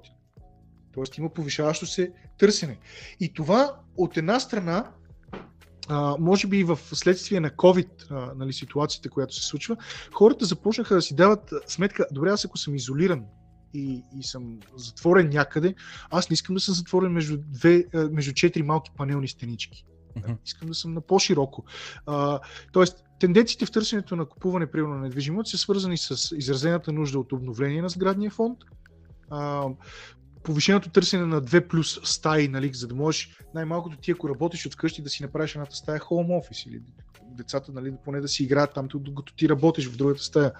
И силно изразение ръст, където започват примерно и това го забелязвам, а, цените на крайградските парцели и къщи следствие на COVID. Mm. Тоест, все повече хора започват да, си, да искат да се изнесат от града като град, съответно, и да живеят повече в покрайнините. И, и сега всичките тия данни, нали, всичките тези анализи, които направихме, нали, ние от Infinity Capital, ние нямаше как да не се възползваме от, от подобна тенденция. И, и пак казвам, а, чисто нали, какво се е случвало като пазар на търсене и предлагане и чисто като макроекономическа и финансова рамка нали, в това, което се случват нещата. Тоест, а, наистина а, има на къде, на ня, някои хора не им се струва, е сега е върха, е сега е върха, е сега е върха. На база на данните и на статистиката и сравнено с 2008-2009 година, ситуацията е коренно различна. И наистина има на къде да се, да се движи това нещо. Нали, пак казвам, това не е финансов съвет, разбира се, както не беше и с, с биткоин, това, което казахме, но е важно, нали, пак всеки, ако ще взима някакво решение, да го направи максимално информирано и на база на неговото, как да кажа, лично, лично състояние, нали, в което се намира в момента и това, което той може да планира или да предположи как би реагирал в определени ситуации в бъдещето. Защото всичко е отново субективно. Добре, какво правят Infinity Capital? Съм се питал предния подкаст, но нищо пак отново. Би ли дал едно кратко обяснение? Ами, накратко, а, буквално от а, закупуване на парцели строенето и продаването на, на определени недвижими имоти. Ние сме отскоро, от 18 октомври се листахме на пазара BIM в, на БФБ и сме публична компания, буквално акциите ни могат да бъдат търгувани на БФБ. А, и пред своите съответно акционери, а, това, което нали, съответно правиме и идеята на това, което правиме на база на данните, които казах, е да създадем наистина стойност в недвижими имоти, като намалим стойността на изграждане, а, нали, строителство, закупуване, за да могат те съответно да намерят своите а, собственици в последствие и с това разбира се да се изплатят а, по, указ, по устав, между другото, има 50% изплащане на дивиденд в нашето дружество. Тоест това, което правиме, се започваме с недвижими имоти, но разбира се, плановете са ни по-широки от това. Говорим тук и за примерно, соларни паркове, фотоволтаични паркове, наистина диверсифициране в сферата на недвижимите имоти. А, малко или много. Това е накратко. А, гледайки София конкретно, какво е твоето мнение за ам, закупуване на къща, ще използвам думата. А, има ли райони, които са твърдо не-не и най-такива, които примерно би казал, би препоръчал, че примерно ти ако ще купуваш, би взел там? Значи ние по нашия due diligence имаме строги критерии на база на това какво да търсим като район нали, потенциален. Сега, ако си говорим директно, да речем някой като чуе Бояна, като чуе Бистрица, нали, там нещата вече са много, как да кажа, напомпани от гледна точка на това очакванията на хората. Региони, които още не са, зависи какво цели пак човек. Ако иска регион, в който те първа да се развие инфраструктура, да се раз, разшири, да му е по-спокойно, е едно. Ако иска район, в който всичко да му е готово, обаче и цените са примерно с цени 20-30% по-високи, това е друго. Ние това, което гледаме, е да имаме наистина перспективни райони, в които инфраструктурата да е, да е доста добра, да има възможности за разширяване, да, да могат да се, как да кажа, да се създават нови населени места, грубо казано. Климатът да е изключително добър, нали, пак свързано с природата, чистият въздух, нещата, които около COVID така са доста по-сериозни и нужни. И разбира се, това, което нали, е качеството на строенето по какъв начин, какво е построено, защото може да си построиш една колиба с дъски и с кирпич, но съвсем различно, ако го направиш нали, по определени стандарти. И това за нас а, са основните критерии, по които гледаме а, да, да, да изградиме нашите нали, съответно а, а, жилища, в които да могат да бъдат а, продадени след това. Но ако говоря за регион, в който са, то е ясно, че съм субективен в моето мнение, на база на анализа, който сме направили и на база на първия проект, който развиваме в момента. Той се намира в село Гормазово, което е в община Бължурище. Божурище, може би знаеш, че се намира в каква посока на София се намира, малко така в, в северо-западна, нали, така да кажа, посока. Божурище има една индустриална економическа зона Божурище, която в момента страшно много се разраства и се развива. Тази индустриална економическа зона е свързана с, примерно, там имат Юск, Зора, такива логистични центрове, като фабрики, които просто се развиват. И там все повече и повече започва да се създава економическа дейност. И където има економическа дейност, хората съответно биха желали по някакъв начин да живеят и по-близко до тази економическа дейност. Тоест, перспективите на това хора да си търсят жилище в, в този економически по-развит район започват да се повишават. С това започва да се повишава търсенето, започва да се повишава строенето и съответно в този, в, в този район, точно където е Гормазово, ние забелязваме точно това в последно време.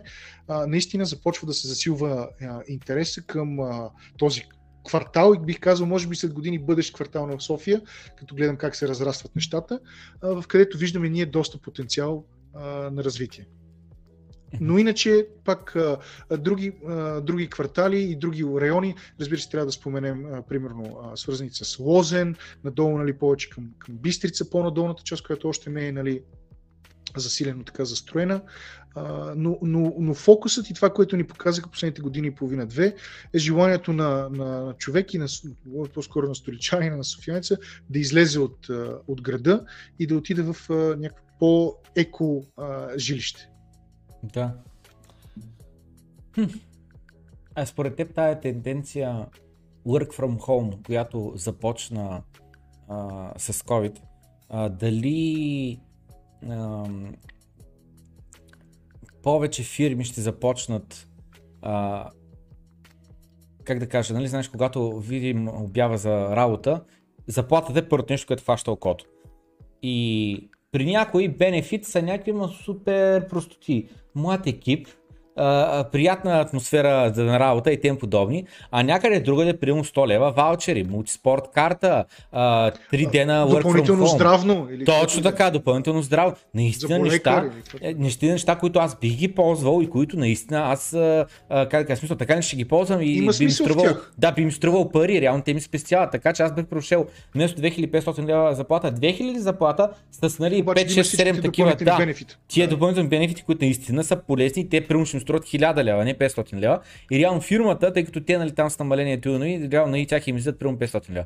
Та, и съответно, а, е, нали, едно от тези, а, как да кажа, предимства, аз спомням още в Лондон, като работих на място, се сещам, много е така хора напираха за това колко дена от седмицата аз мога да работя от къщи. Та ти какво мислиш на тази тематика? Ам, дали наистина 2020 година беше а, пивотната точка, от която вече тенденцията на до, до, до нея момент, според мен, Абсолютно, а, да. хората в да. офисите само растат от година на година на година последните 10-20 години. Да. Само се увеличават хората в бизнес градите. Дали това е момента, от който вече започнат само да падат надолу? Започват да си дават сметка хората просто за някакви неща. Защото а, допреди не са си давали такава сметка, но като трябва да си затворен в къщи особено 2020, когато беше с месеци, буквално, нали, само до магазина мога да отидеш или до аптеката или до каквото и да е, ти започваш да си даваш сметка, че всъщност аз не го използвам този апартамент, колкото да си легна, да си взема един душ и да се наспа и да отида на работа на следващия ден, ами за много повече неща. И, и започваха да си дават сметка как нали, това време първо, което губят в, в транспорт от и към а, офиса, времето, което се губи, нали, проблема с разстоянията и най-вече, това бих казал, че компаниите това, което си дават сметка е, че работоспособността не, намали с толкова, не намалява с толкова, колкото са очаквали да намали, ако хората започнат си работят от вкъщи. Защото аз познавах нали, и, и менеджери и такива хора, които твърдяха едва ли не, о, ти ако ги оставиш да работят вкъщи, никаква работа няма свърши. И не е така. Не е така. Сега, отново трябва да кажем, нали, това са привилегировани хора, които да имат тази възможност и които работят от компютър. Но има хора, които нали, в економиката нямат тази привилегия да, да могат да си работят в къщи, което за тях съответно а, по един или друг начин, по същия начин трябва да бъде компенсирано от гледна точка на заплащане или други бенефити, за които говорихме, защото те нямат този лукс и тази привилегия да могат да си работят от вкъщи, защото това е точно това. Привилегия и лукс. Реалната економика, баничаря не могат да ти прави баници, а, докато си цъка на компютъра. Нали? Водопроводчика не може да ти оправи от кухнята вкъщи. цъка на компютъра. Да, да от, от кухнята вкъщи. Дистанционно. Не всеки е влогър, не всеки е блогър, не всеки е нали, консултант или каквото и да било. Не всичко, и маркетинг, и, и програмиране, и QA, и да, хиляда да. други неща, които са просто на компютър с работа. Абсолютно, да. А, така че а, започнаха хората наистина да си дават сметка и може би а, това ще е един вид пробуждане от към това кой с какво иска да се занимава в дългосрочен план. И да си каже, mm. аз искам ли да съм тук закотвен на компютъра, примерно от вкъщи. Или mm. примерно искам ли да, да живея еди къде си, или искам ли да правя еди какво си. Mm. Това е просто нещо, което според мен не разпалва хората и ще продължава да ги разпалва. И от гледна точка на, на офис площите, аз това, което забелязвам, все повече компании започват да си ограничават малко офис площите. Защото именно защото са осъзнали, че а, работата от вкъщи не им намалява работоспособността, mm. а им намалява пари за ток, пари за найем, пари за, електри... за каквото се за вода или за каквото и да било друго. И те а, в този случай нито плащат а, тока, нито плащат водата, нито плащат интернета, само трябва да им уредят компютър, примерно и телефон. И те са окей okay с това нещо. Нали, има някакви, примерно, contingency, в които ти, примерно, трябва да си, да имаш достъп до офиса, ако нещо се случи с мрежа или какво и да. Това са вече планове, нали, които се правят на а, по-високо ниво, нали, contingency планове, нали, корпоративно ниво. Но все повече хора ще си дават сметка за тези неща и все повече хора ще сменят кариери в, в резултат на това нещо. И според мен 2020 беше тригъра за това цялото нещо. Какво могат да правят хората днес, което най-вероятно не го осъзнават, което би им подобрило значително живота или би им спестило пари? Нещо да излез. четат. Mm. Да четат. Mm. И аз поне спестяването на пари и подобряването на живота идва от знанието как да го направиш това нещо. Mm. Как да си подобриш живота и как да си спестиш парите. И ти ако не четеш и не се интересуваш за тези неща, нищо няма да стане.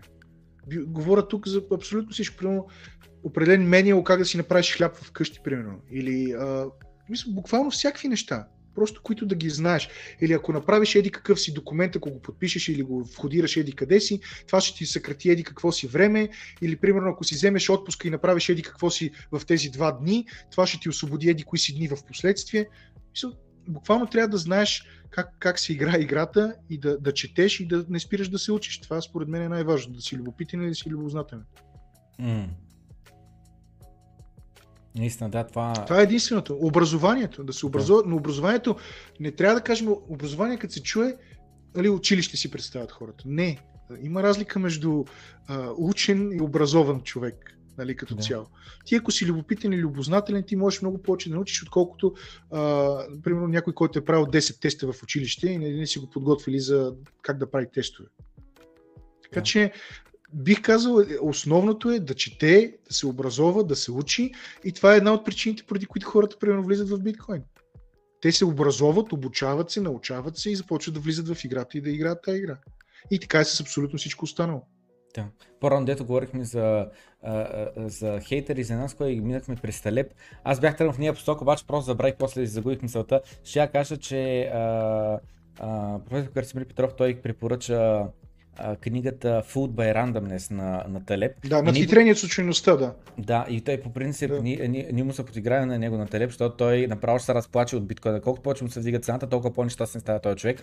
Обаче, няма значение, аз съм сигурен, че дали имам какво да науча от него и му взех книгата и в момента съм на нея. И така че... Значи препоръчвам ти и другите две, ако не си ги за. Даже има а, а, Прокрустовото ложе, тя е една малка книжка, Черния лебед, която му е класиката, и Антикрехкост, която мисля, че е последната. Чакай да започна, че Black Swan на Телеп, така ли? Да. А, на английски не знам как има отвъд Прокрустовото ложе. Така, запиши, тя ще излезе. Отвъд Прокрустовото ложе. Okay. Да, и Антикрехост. Антифраджел. Това е последната му. Аз между другото в момента седа ги гледам всичките книги в момента. Имам и надхитрението съчинността, и антикрехкост и черния лебед на библиотеката си срещу мен. Отвори ги тук в табове, после ще ги а, а, разгледам. Да. Uh, точно аз това ще да питам, а това да го приемам направо. Ще кажа да дадеш тогава book recommendations, да препоръчаш книги. О, ми много мога да дам. Зависи в каква посока, наистина. Uh... Извинявай, стой тогава. Стой, стой, стой, стой две-три най-важни книги, книги, които най-много се харесвам. Които О, най-голям, най-голям импакт са имали, които тях ако ни беше прочел, еди си какво. Значи ще започна с тази тогава, че да видя дали може да се види. The Legacy, така ли? The Intentional Legacy The Intentional на Дейвид Макълвейни е тази книга. Тя се говори точно за целенасочения завет и за целенасоченото завещание. Това, което тук говорим е от, чисто от семейна гледна точка, от финансова гледна точка. Между другото, препоръчвам и McAlvany Finance. Те имат и канал в YouTube, в който така доста говорят за Фед, за злато, за валути, за международна политика, за геополитика и така нататък. Това може би е една от основните книги, които така си спомням и, и препрочитам от време на време, за да видя дали се движи в правилната посока. Разбира се, всеки може да намери различни неща от книгите, които чете. А, Това е едната. А, втората, аз съм си ги, само една секунда. Да, а, от 0 до 1 на Питър Тил е втората. Тя е по-скоро свързана вече с стартирането на компания, бизнес и всичко, което е завъртяно около него. Тоест, значи, ако говорим за книги, първата е по-скоро свързана с семейство, оставане на завет, изграждане на, на някакво такова нали, нещо, което да остане. Втората е по-скоро създадена за, за бизнес. И третата, може би най-любимата ми книга, е на Херман Хесе Сидхарта, която е по-скоро насочена към търсенето и развитието, менталното и умственото на човек. Там става въпрос за младия Буда, който минава през доста перипети в живота си и осъзнава доста различни неща през, през това. Така че би ги категоризирал по този начин. Нали? Чисто от семейна гледна точка, от индивидуална гледна точка и от бизнес гледна точка. Били повторя последната извиняй. Сидхарта на Херман Хесе. Как го пише това Сидхарта? Чакай, чакай, пише на латиница. Чакай, чакай, на кирилица го пише така. Сидхарта. Ами, Аха, веднага излезе. Веднага излезе. Да, да, не, защото ги пише на, на английски, обаче въобще не ме разбира да. Google. Okay. Да. А, виждам някакъв коментар, нали, където пише за да започнете от Rich Dad Poor Dad на Киосаки. А... Аз много късно я прочетах, не я прочетах и миналата ами, година бях много е разочарован. Много... Са, да, малко е, как да кажа, тя е супер базова. Супер, трябва, да, те нищо да. не си чел, че да те впечатли. Ако говорим за, да, именно, ако въобще нищо не си чел никога, нали, ако си прочел винето, да речеме само през живота си, може да почнеш да я четеш нея. Но аз тук говоря наистина за книги, които са ми, по, по някакъв начин са ми променили и са ми изградили до някаква степен. А, а, така че наистина човек се, се движи през цялото си време и сигурно ако ми зададеш този въпрос след няколко години, ще ти кажа други книги, или примерно една да, да. или друга. А, така че, но, но тези са основните, които а, на мен са ми направили най-голямо впечатление и най-така са ми повлияли. Добре, супер. Много ти благодаря. Записах си ги да. всичките. За жал са ми свършили кредити. Аз Audible, кой окей ползвам и там имам за... А ти си ги слушаш? Да, да. За... Абе, друго е да си ги четеш. Аз това, може би голяма, аз не съм много фен на електронни книги, а на физически книги и много обичам да си чета физически книги. Нали, това си, аз затова съм си изградил и такива библиотеки, където имам. Тук се не може да се видят, но си имам две големи такива колони с библиотеки, които имам физически книги, просто си ги грабвам от време на време и си ги препрочитам. Да, значи когато а, а, а, я четеш, според мен по-добре вникваш, защото я четеш с твоята скорост и във всеки един момент препрочиташ изречението, което примерно не си Аз, си. Да, кое, или което ми е направо впечатление, след това примерно влизам в зашката тупка, както се казва, и следвам дадено твърдение. Тоест продължавам да търся в този посок, което ме отвежда примерно до друга книга, или до друг автор, или до някаква друга идея. Да. А, така че ти да чуеш нещо не е същия ефект, да го прочетеш, да спреш, да го подчертаеш, да го видиш, да го провериш, след това да търсиш друго, да отидеш на друго място. И, и също, което е важно, не е, а, как да кажа, не е срамно, ако не довършиш дадена книга, mm. по принцип. Mm, mm. Нали? А, Талеп, между другото, в Черния лебед, едно нещо, което съм запомнил, а, мисля, че а, от Умберто Еко беше, а, ако не се лъжа цитата, където казва нали, библиотеката, какво е библиотеката, нали, личната библиотека. Това е, не е важно, нали, а, че си натрупал определени книги и не си ги прочел или не си ги прочел до края, а важното е, че на базата на това, което имаш ти като което си изчел, има още толкова, колкото имаш да научиш, т.е. да ти показва твоята библиотека, че наистина знанието е нещо, което не спира. Нали? Има mm-hmm. още нещо, което да научиш, още нещо. Между другото си има и такъв термин за книги, които купуваш и не успяваш да прочиташ на японски, цундоко се нарича.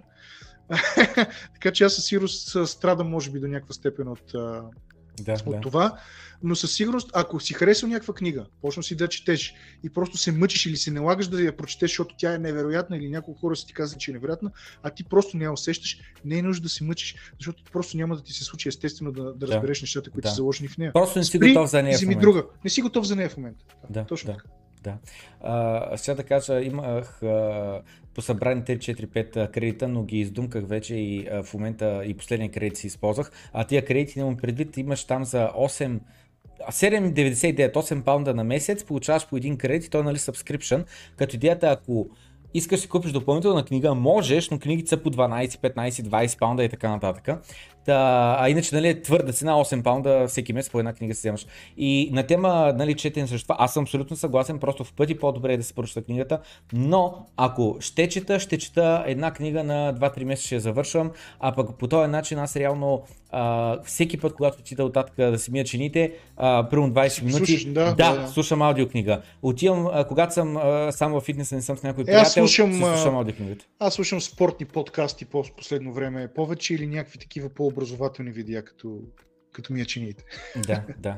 Добре, ами много ти благодаря, че ни отдели време, че ни дойде на, на гости. А, смятам, че хората а, са се позабавлявали. Беше и образователен, и развлекателен подкаст.